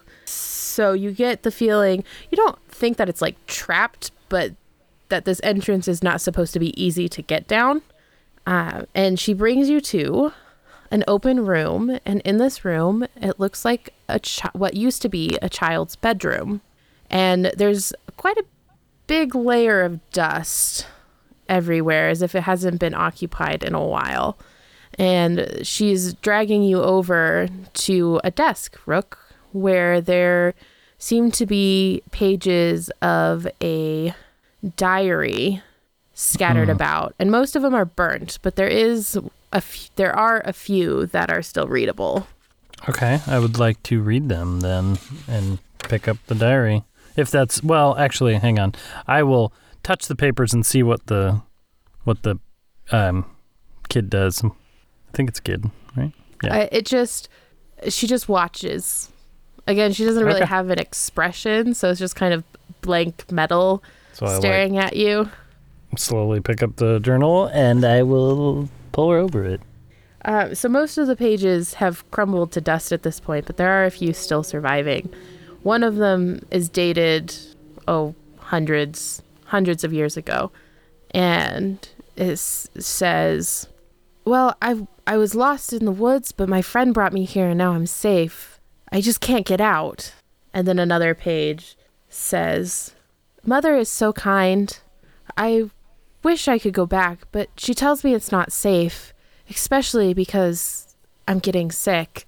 And the last one is um, seems to be like the last page of the diary because the back of it has like a colored sheet of paper that's brown with age, but you could tell it was a different color from the pages that the writing is on. And it says, I don't know why mother keeps me here.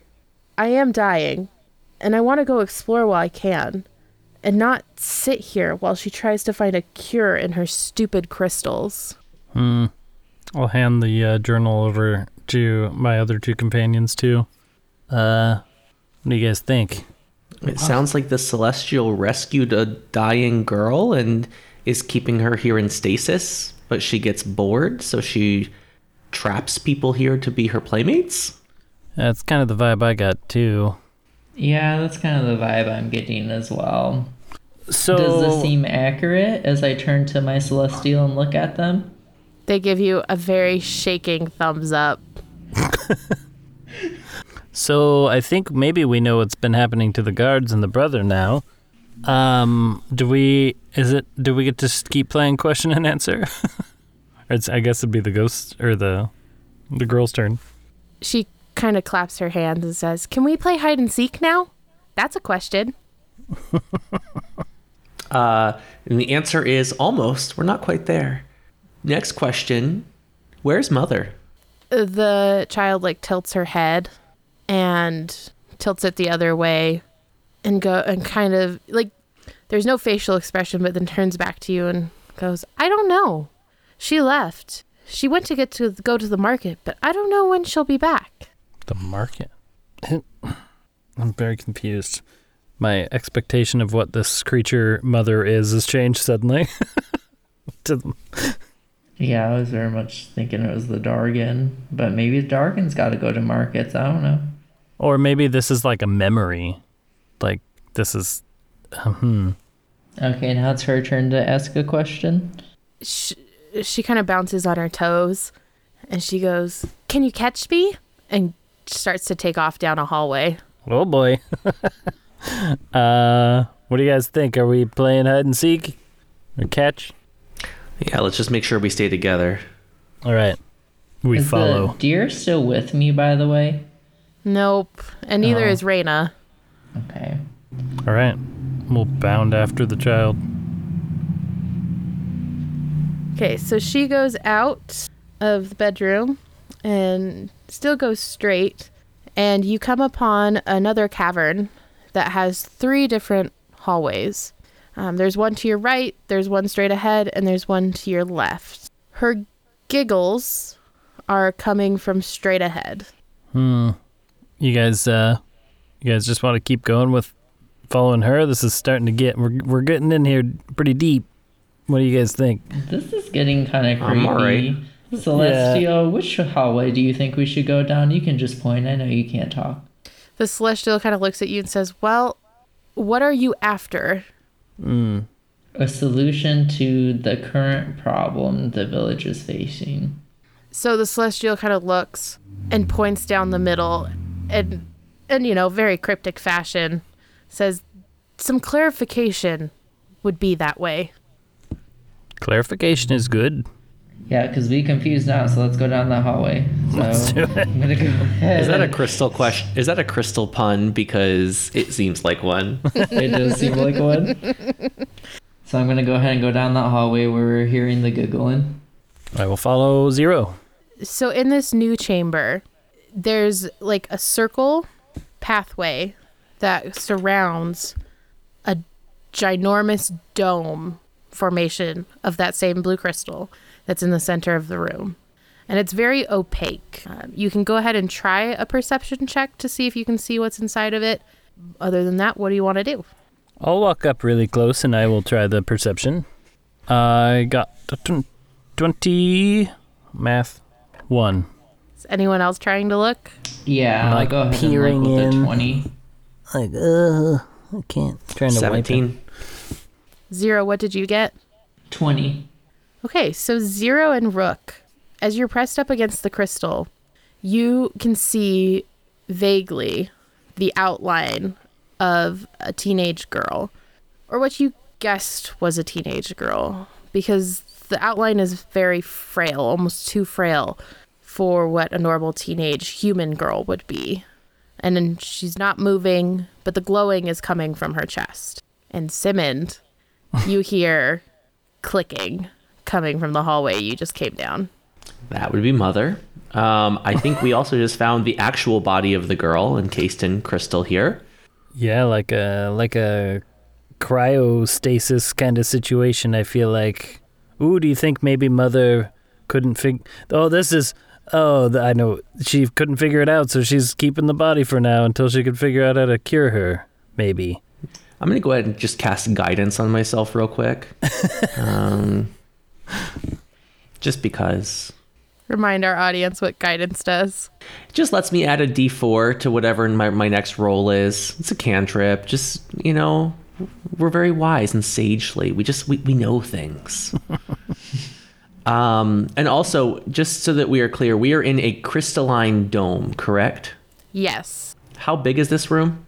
I would say it's like 40 or so feet across, and then the inner, like, place where the body is is about 10, 15 feet across. Okay, so there's there's so there's a crystal in the or the- she's not in the wall of this. She's in, she's in the center of this, Yes. and the dome is about forty feet high as well. Yes. Or wait, is it forty or is this place spherical? Would that would that make it twenty feet high? So, yeah, I guess that would make it 20 feet high.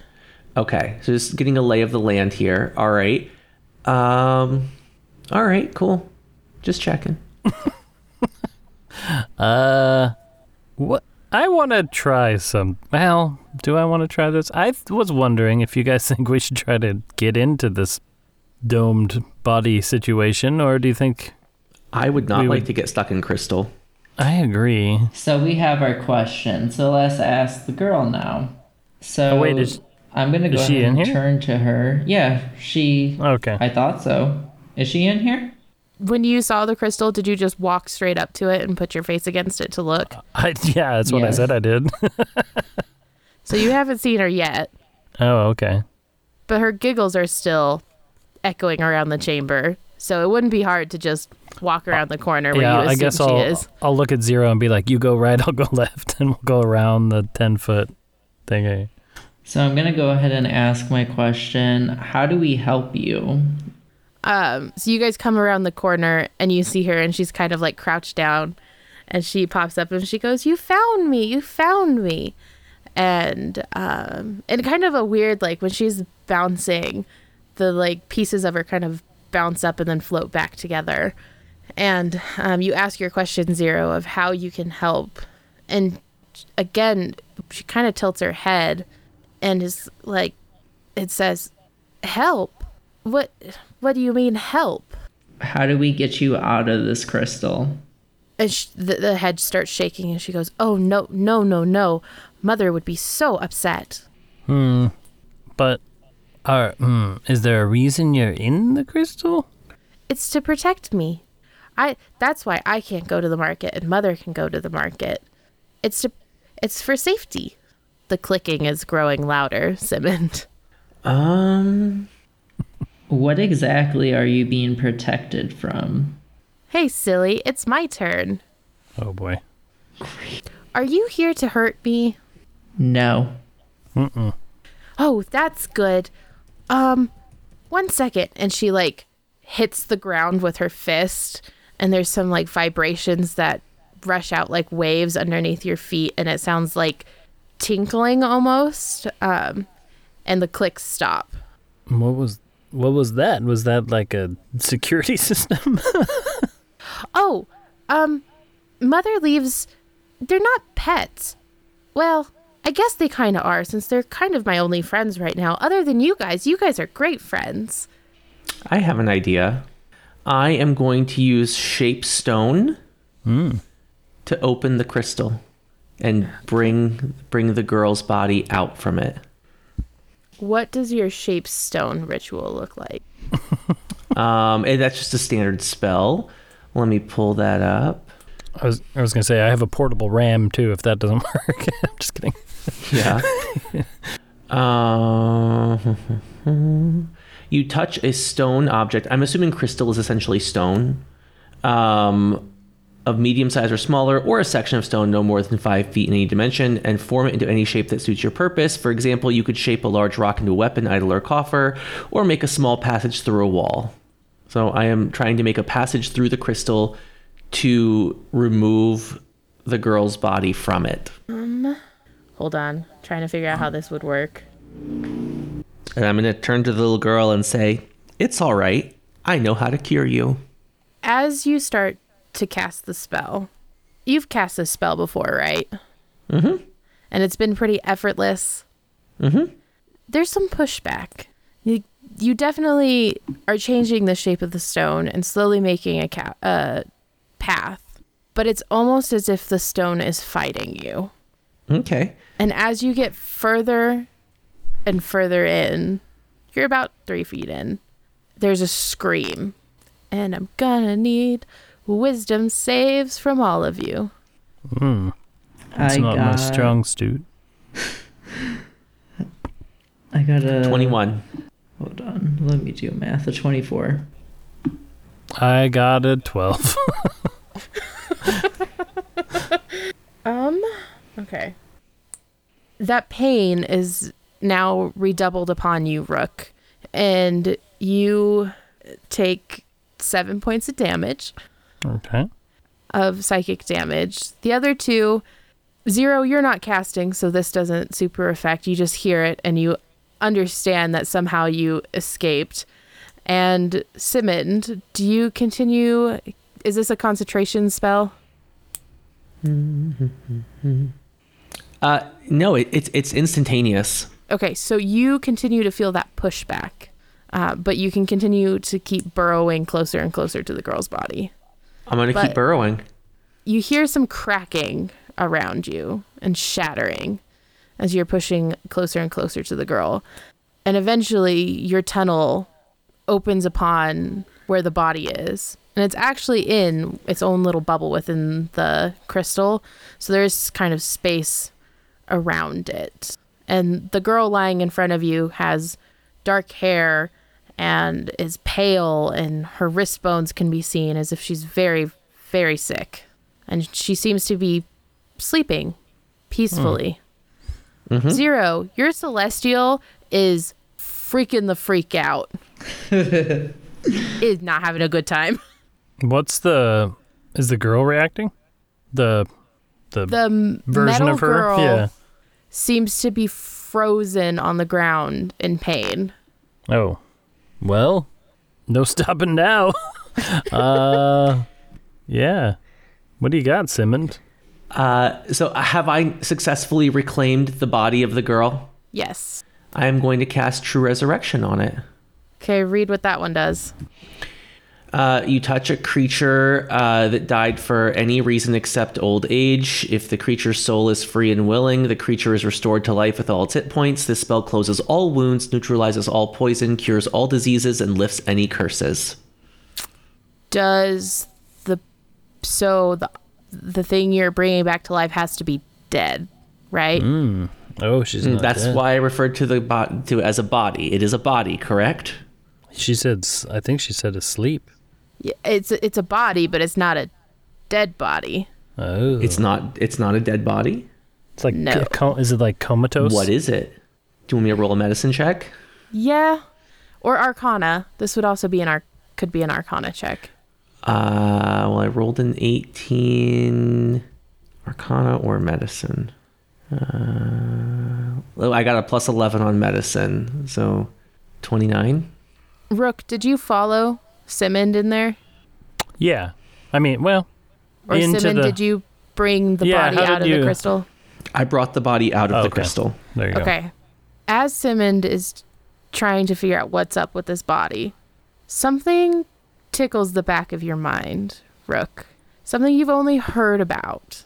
There was tales that there was a process in which a person could be preserved in their state, but it was only a theory, and it was only a theory that true love and deep sacrifice could create the circumstances for this particular spell in the stone could to work.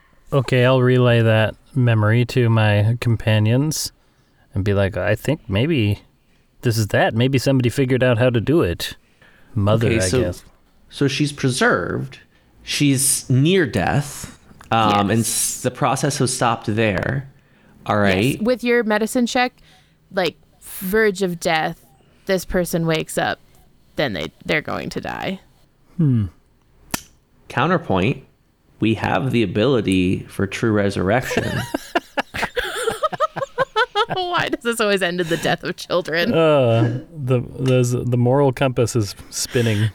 We're gonna save her. That's If true. If it dies, we can bring her back. you have a paladin and true resurrection. We're good. Is does it? um, I, I, I you said it removed curses. Would it return them to a state of full health or like of like good health? Yes. Well, it cures all diseases, as cancer, whatever. Oh man, oh man, that is the that the moral everything. the moral question, isn't it? Uh, I mean, you have a fair point, Simond. We could uh, counter counterpoint. We haven't figured out what the mother situation is. You suppose they'll be mad about that? I don't think so. I think they wanted to cure her. They just didn't have the means. Now they do. I mean, hey, you guys are the healers. I'm just here to punch stuff, so I'm down. I know this is very ethically sticky, though. we could always just monitor the situation, too. Uh, you know, healer's oath, do no harm. We could just carry this body with us, monitor for vital signs, and look for Mother to explain the plan and try to get consent.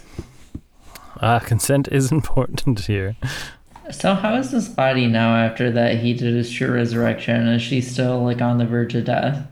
Well, I didn't do it yet because it's not a corpse. Oh. So right now it's just motionless, comatose. Um I'm gonna go ahead and use one of the cure wounds for my prayer beads and attempt to heal the body for a total of just 14 hit points. Are you trying? What are you trying to accomplish with the healing of the body? Just to bring her, make her less closer to death?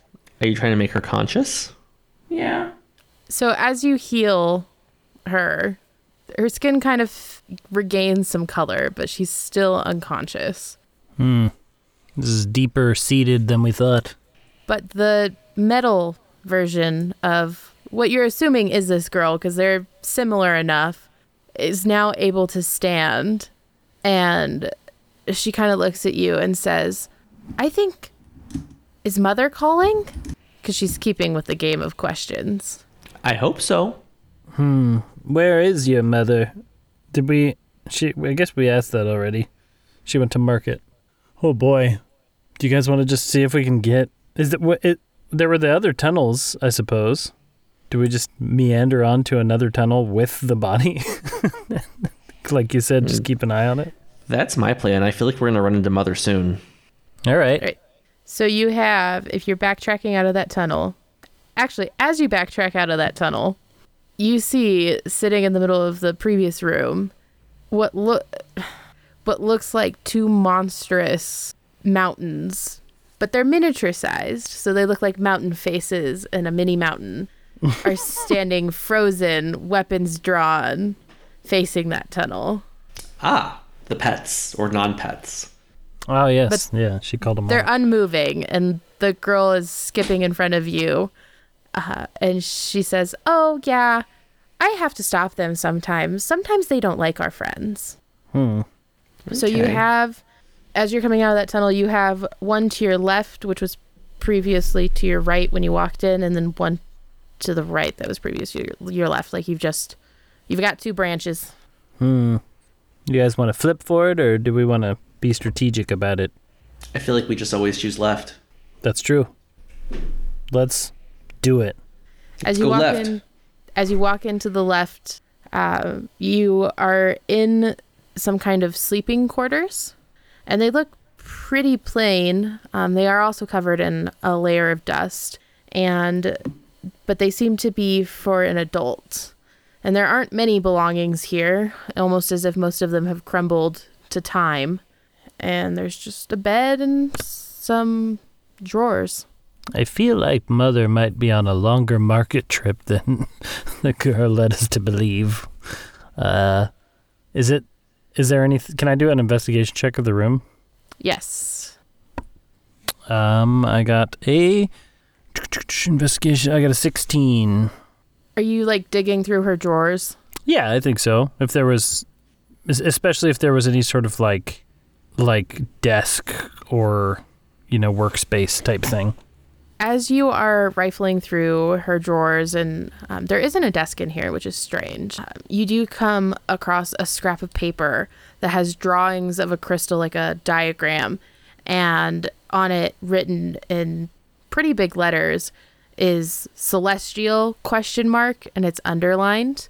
I take it and I show it to Zero because he's got the celestial mindset. And oh, and the guy. I got there's also a celestial with us potentially still. Uh, so I hand it to Zero to say, "Hey, hey, look at this. This might be up your alley." Um, I'm gonna go ahead and take the paper and just turn to the celestial. Did they attempt to summon a celestial here? Summon is one way to put that. Or did they hmm. try to create one? Or trap one.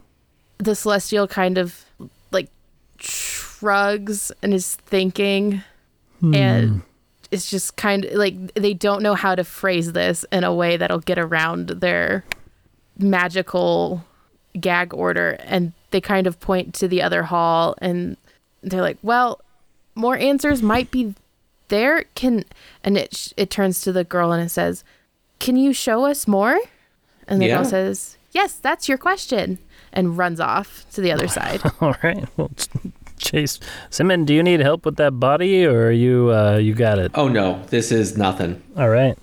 so it doesn't even feel like anything to you All right. We'll print.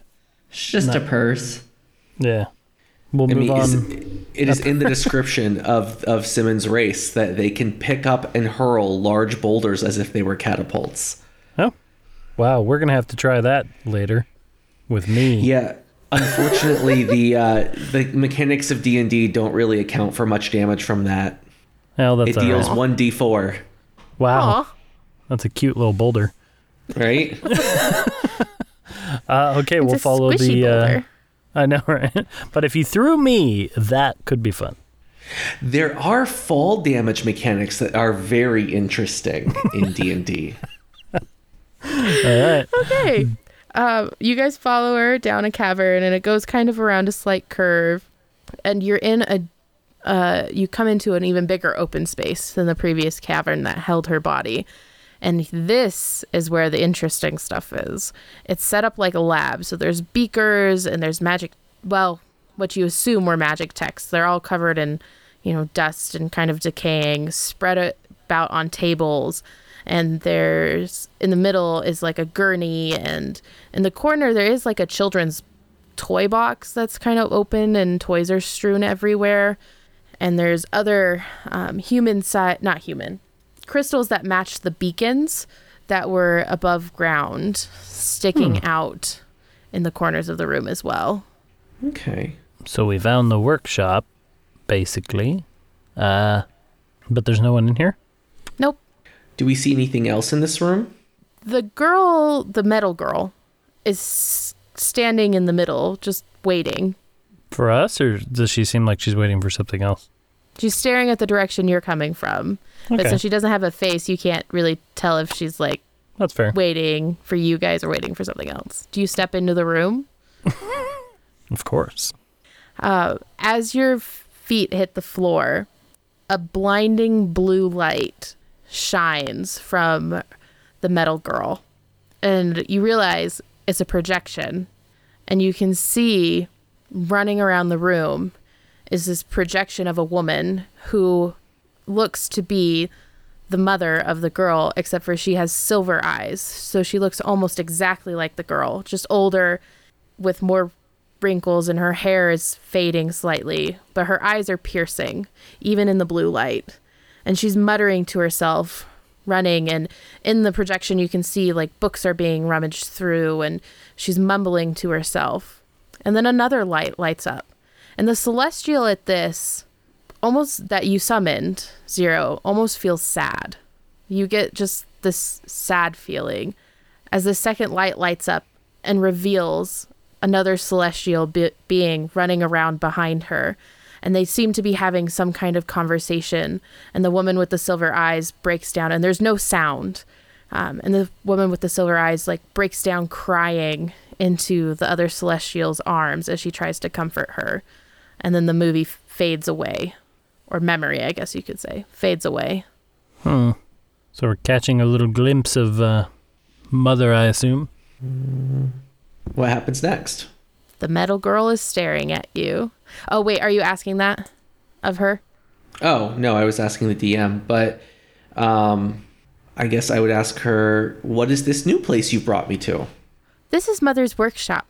She's she's trying really hard to to save me. I I'm sick. I I don't seem to remember why. Um but yeah, this is where we hang out. Well, I guess we'll go in and explore around a little bit. Are you digging for more journals, Rook? Yeah, yeah. I want to. I want to go to the desk I missed out on in the bedroom. Okay, give me an investigation check. So zero, while Rook is out rummaging, your celestial turns to you and says, "Don't you see? Can't can't you see now?" Um. so the girl was dying, I'm guessing, and the mother was friends with the celestial that used their magic to bring her back. Or to put her into stasis or something like that. I got a 15. With a 15, you find a journal, and you're not a magical person, so you you don't quite understand the symbols on the front, but you do notice that this one doesn't seem to have aged as much as the other papers you found. And inside there's diagrams of magic rituals and there's all these things, but towards the back, because there are several blank pages within, it says I must have a mother's sacrifice. Hopefully someone someday can save her. But for now, this is our only hope. Oh, Mother's because sacrifice. well, because they said that the or the my lore was that to get this to work it required a sacrifice. So she saved her daughter by killing herself or doing something to herself. Maybe. Yes. That- Is that It's- yes, that is exactly what you get from so? that. So mother, and I'll say this as Rook, and I'll uh, to the team. I'll say, well, I don't think mother's just at market. I think maybe she's a little bit further than that. And I hand them the book and show them the entry about sacrifice. Okay, so what is powering all of this now? How are those people taken if, if there's no. Or I turn to the little metal girl. Did you take your new friends? Yes? Do you want to meet them? Yes. Yes. We do. Okay. And she takes off again um, to the right. And it's almost like a secondary chamber, but the hallway to it is so large that it practically could be the same room. And you see catacombed in the wall more bodies that are also in stasis. However, these seem to be aging. And you know, one of them was an elven man um, who was the brother of Reyna, and he looks very similar to her. They could almost be twins. And he seems to be aging quite quickly for an elf. Uh, and seems to be losing some of his youthful radiance. And there's some dwarves also trapped within the wall. And they're wearing uh, the lab coats that are similar to Reyna's and some security gear. So you can make the assumption that they were um, her guards that helped with the research and protecting the property. And there are other catacombs that are empty, save for a few scraps of fabric. And there are still others that look like they contain skeletal remains. Zero's gonna go ahead and turn to the Celestial and just ask a very direct question. Is she using the life force of these people to maintain her youth? Question mark. Or just maintain her life in general? You can't sustain someone from death without sacrificing some life. Mm-hmm. So I turn to my cohorts again and say, Is it time to move forward with this plan? This- so, are you guys familiar with uh, Mister Freeze? Because that's basically what's happening. Batman. Yeah, it is. I understand now. Yeah, we gotta, we gotta. I think, I think you're right, Simon. I think maybe we need to break the cycle because those are our friends in the wall, or at least not our friends, but we we need them for the mission, and they don't look too hot. Agreed. Can Zero? I? Oh, I was gonna say I have these paints that I have yet to use. I have the marvelous pigment paints that allow me to paint something that then becomes real. And can I paint on the crystal? Yeah, it's crystal. Can I just paint a hole? Because like one of the things I can make is like doors, uh, windows, gaps in walls, things like that. And Y- yes. Are you prof- you're proficient in? Painting supplies, yes. Yeah. Okay. Then yes. Okay, Um, you can. Do you want to roll to see how fancy of a door you paint? of course I or how quickly you paint? I would like to paint a crystal door in front of the brother and see if we can extract him, maybe.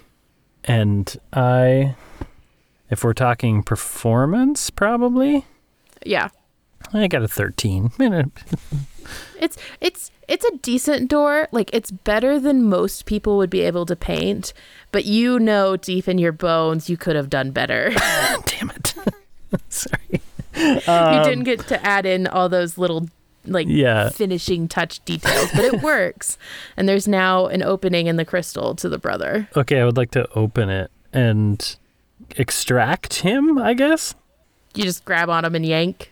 Is he well? Is he like attached? I'm not gonna just yank. I'm not gonna just yank if he's like hooked into something. No, he's just like Yeah, I'll I'll grab him and pull him out and set him down yoink. as I'm the minute three and a half feet tall, grabbing an elf. But you get it. just kind of dump him over your back. Yeah. Uh, as you lay him out into the main chamber out of the honeycomb, he like gasps for breath and he's like, wait, what? Oh, ah, uh, and like climbs to his feet, rather rickety, mind you. Like he, you know, is exhausted, but he is scared and he goes, what? Who? There was a lady, What lady? Yeah. The, her, and he points to the metal woman and like sees that you're a rather tall and broad fellow, Simon, and like hides behind you. All right. Who's gonna do it? We're gonna have to kill her. I mean, I don't really know what other option there is. I know. We have to break the spell somehow, and she's taking life, so as a paladin of vengeance, I think it just to do this for the greater good. All right. Do you want to do the honors? I guess I don't have a choice. Wait, are we? Hold, oh, hang on, real quick. Are we talking about the metal girl or the real girl? We're talking about killing the real girl so I can so I can true re- true resurrection her. All right. Okay, I'm going to attempt. I'm going to draw my sword and attempt to stab it through the girl's heart. The brother definitely goes, Whoa, whoa, what? Isn't she? As Uh, you're going to do that. yeah, 'Cause we- you, you are just literally stabbing a little girl in front of this dude. I'll just reach up and pat him and be like, "Hey, it's fine, man. We already figured it out. Uh, just uh, watch this. Okay, roll to attack. How many kids did you kill in your campaign today, folks? What'd you get, Zero? One second. Oh, okay. Sorry. no, you're good. I got. Yep, I got a 30. oh my goodness. Jeez. I suspect her AC is very low, being a little girl who is comatose. Uh, yeah, y- that like does that does it plus some. Um, you can go ahead and and and roll me some damage there. I I will look on in in Oh, fasten. hold on one second. Okay. Okay, repeat what you just said. I was gonna say I'll look on in uh, in fascination as as uh, zero finishes the job, and I'm I'm like wistfully watching it happen. One Whatever, day. sorry. One okay, day. Okay, we're we're good. We're good. We're good. It's just thoughts of killing a child. Um, so I hit her with 25 damage. and then she's still not dead, I get an extra attack. Yeah, she's still not dead. Okay, I'm gonna hit her again. Like the most Is it? unceremonious like so a killing of a 26. Will that hit? No, in fact, no. I'm kidding. It Oh, does. Um, th- as you're doing this, the metal version of her just seems like frozen, as if it's been struck too. Um, and as long as you're roll some damage because you've hit. So I did um 27. Oh yeah, she's she's deader than a doornail. and uh, Simond, you can tell now she's dead, dead. Okay. Now I am going to quickly scatter some diamond dust over her and pray to the gods of nature uh, and will her back to life and full health. As I do so, I'm focusing on her spirit, that I'm assuming is within the body of the metal woman, to, if it's willing, to come back to her original body. As you do this, the body kind of begins to float and the crystals seem to glow. And they glow stronger and stronger. And the metal body all of a sudden collapses from within and hits the crystal with a clang of metal. And then the girl in front of you comes back to life and her wounds all heal and her skin becomes healthy and you don't see her collarbones and her wrist bones anymore. And she opens her eyes and takes a breath. I look up at the guy next to me and I'm like, see, I told you it was going to be fine. We got this. Yeah. Is anything else happening around the room? Like, is anything happening with any of the crystals? Are people falling out of them? Or is are the crystals cracking? What's going on around us? Yes, so as her eyes open, the honeycombs seem to open up in the front, and the two men that they had fell out. And some of the other ones have opened, but there's nothing in there, or the bones within them just fall apart to dust. Um, however, you all hear slash feel the sadness retreating that's been all around you in these crystals. And it's replaced with joy. And in the other room, you do hear a large, large crack. But that's the only crack you hear. Uh, so, quick vote from the party. Is it time for us to go? we should probably investigate that large crack. All right. Just everyone stay close. And if we need to, I have a way to get us out of here in a hurry. Okay? Let's go, and we'll we'll maybe all we'll keep all the uh, the people like between us, so they're in the middle of the group. What is my celestial doing? Oh yeah. It's not panicking anymore. Oh, okay. And it looks kind of interest like curious. And it, the girl is also kind of looking around because I'm assuming is she is she on the ground? Is she in your arms, Simond? I think she's walking. She's good. Okay, so she stood up and you left her on the ground and she says, Hello? Can I. Whoa. I. Who are you? Well, Ooh, she don't remember nothing. we were a group of adventurers that came to investigate people going dis- people disappearing and we found you in this crystal catacomb we saved your body from the crystal catacomb you had some weird animatronic doll that was strange that crumbled and then we brought you back to life after we had to kill you So honest. We didn't need to tell her that part. You. But.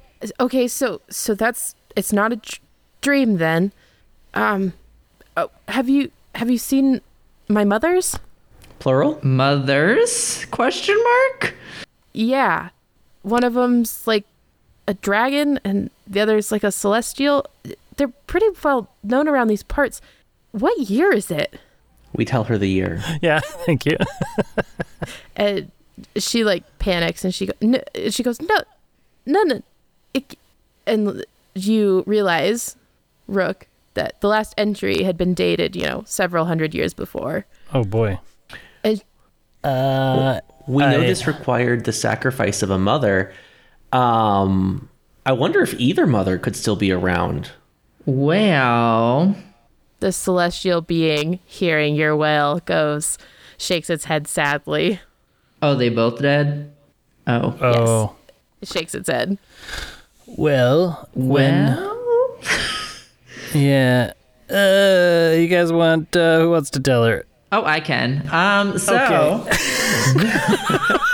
one of your mothers, we know, sacrificed herself for this spell to work. So unfortunately, she is no longer around. And according to my celestial over here, your other one is not around as well.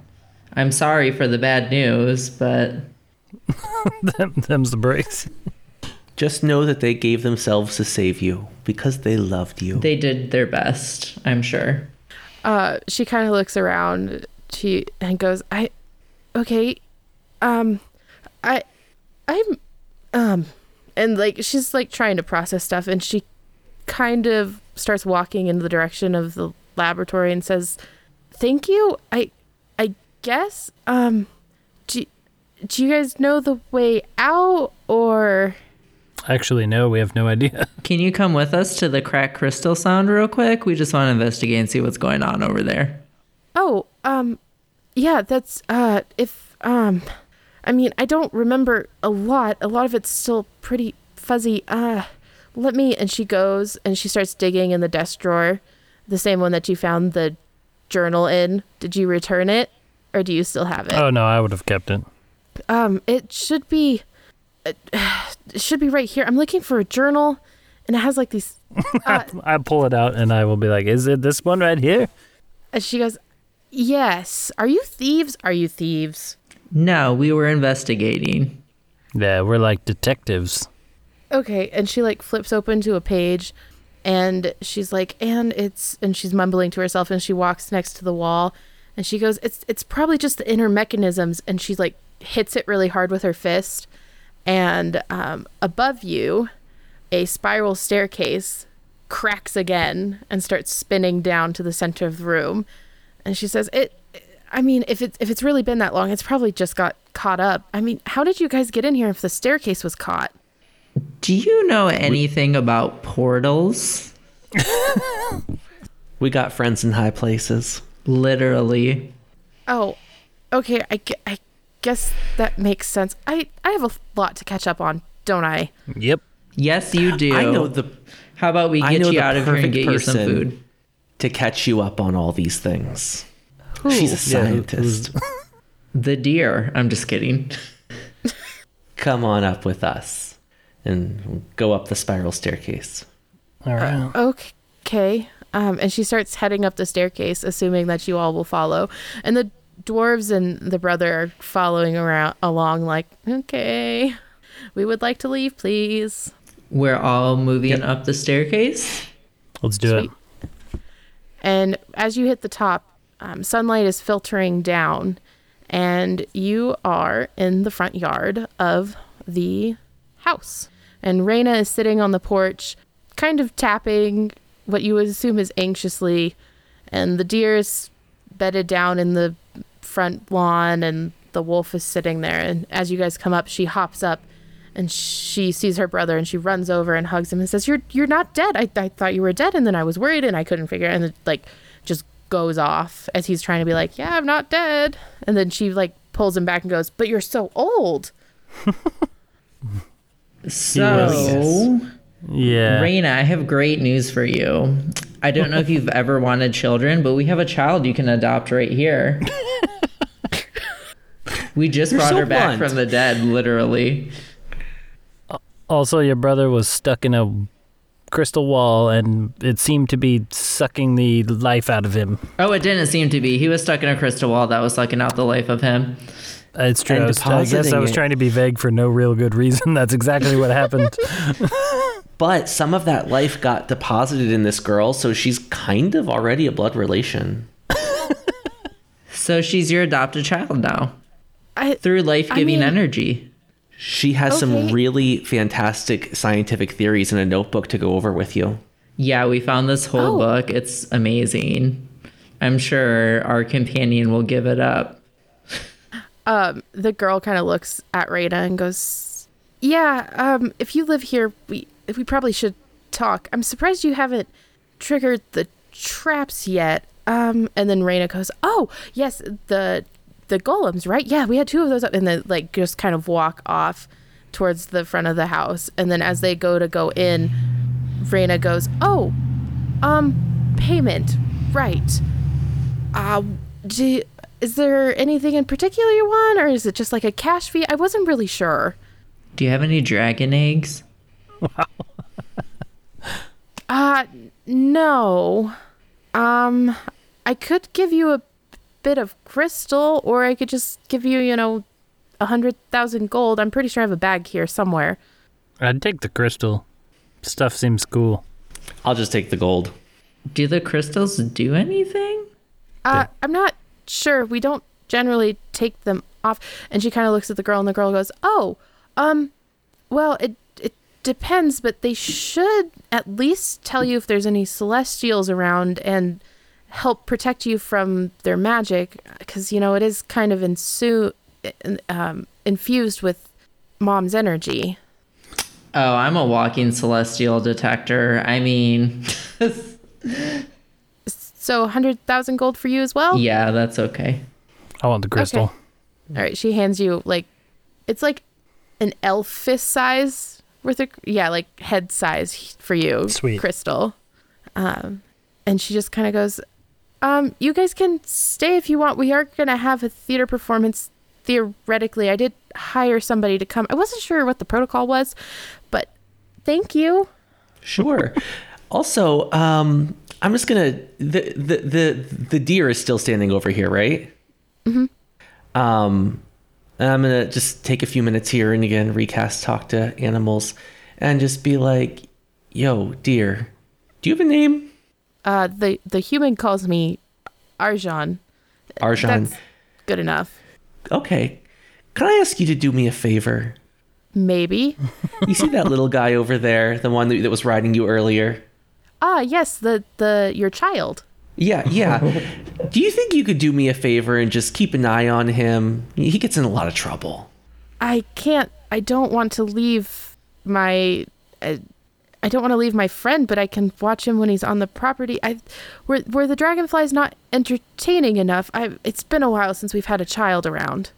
No, I just mean like to keep him safe. He could really. I mean, I think that your friends here are kind of out of trouble now, and I don't know. I just feel like you could do a lot of good in the world, keeping other keep keeping keeping other people out of trouble. You did so well here, you know. True. And he kind of walks over. Are you gonna ask Raina? Because he's kind of like looking at Raina, like I don't know what to do here, We can ask Raina too. or explaining to Raina what's going on. Because he looks at you and he goes, "I, I can't talk to the human. It's weird that I, I, it's weird I can talk to you." Yeah. Um, I'm gonna roll an 18 for persuasion to her. What's my plus to persuasion? Um, only a plus one, so 19, and then I get a advantage for him. Oh, and I got a nat 20 for the deer. So, um, but I'm gonna ask Raina. Hey, do you think the Argent here? Uh, do you think he could tag along and keep an eye on Zero? I think they made a really great pair earlier, and you know, I think he could really use the help.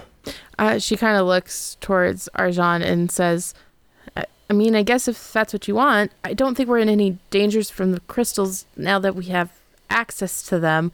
And that's really the only thing that would have kept him from going. And the deer kind of looks at her and like does one of those like bow things and presses his head against her chest and looks at you, Simond, and says, Tell the, tell my friend I will be back. And goes to stand next to Zero. He says that he'll uh, he'll he'll come back someday. Oh god, I gotta keep. and then he deer go alive. proceeds to what what kind of hairstyle do you have zero Just like short, kind of messy. And he proceeds to start licking your hair like he's trying to groom you Oh my god. he he a hundred percent sees you as a child Uh huh.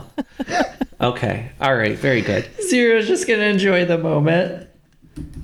um all right is there anything else do you guys want to stay for the theater performances or are you headed back to the guild Should I gotta see this stay for the theater performances in case I need to revivify anyone? Exactly. Sure. yeah. I want to stay for hmm. sure. I want to. I want to see what this reputation is. So as the night fades on, you hear close to dark a wagon coming up the drive, and the Purple Boot Theater wagon arrives, and it's black and definitely has the words "Hearse, bring out your dead" painted over. And Punnett hops out and says, "Oh, you stayed! How excellent!" And the dwarves and the brother all have gotten healed and are sitting around a campfire. And Punnett brings out a broken guitar, and some other people bring out some like hoops and some acrobatics. And you proceed to see the absolute least entertaining show. Um, the gu- guitar is off tune, Punnett's singing is almost like screeching, and the acrobatics are lit- they're like standing there and like bear crawling through the hoops and you drink into the night i'm assuming if you drink because it's one of those performances mm-hmm. and the night fades into morning and you guys head back to the guild And no- that and is our no- adventure And no one died? Are you sure? no one died Wow. Did not have to Only revive by one soul. yes no one died surprisingly I'm gonna be like, boo. I'm just kidding. we um, even killed someone today. And that has been our adventure of the fire breathing kittens today today we are joined by Simond See you later. rook Uh, I still feel morally confused. and zero We killed a girl and I got a baby deer. What a great day. Honey, you are the baby deer. Oh, rook do you have a review for us I today do, I do, I do, I do. Hang on. Okay. Uh, this one is from Jerry B3. It just says The show is great. It's fun that they mix up the cast every week, so every listen feels fresh. So thanks, Jerry. thanks jerry bye All right, Bye. goodbye. Hey there, friend. My name's Chris. And I'm Derek, and we're co hosts of the Cynical Nerd Podcast. Do you like fart jokes and superhero movies? Or maybe you prefer flatulence humor and comic book films. We discuss life, fatherhood. And any movie or show unlucky enough to attract our attention. You should come check us out. We have over 80 episodes to listen to and release new ones each week. We're on all major podcasting platforms, and you can interact with us on Facebook, TikTok, and Twitter at The Cynical Nerd. And we just opened a merch shop that includes Cad Bane peering through a glory hole. So He's got a thing for silver foxes, we understand. we'll see you there.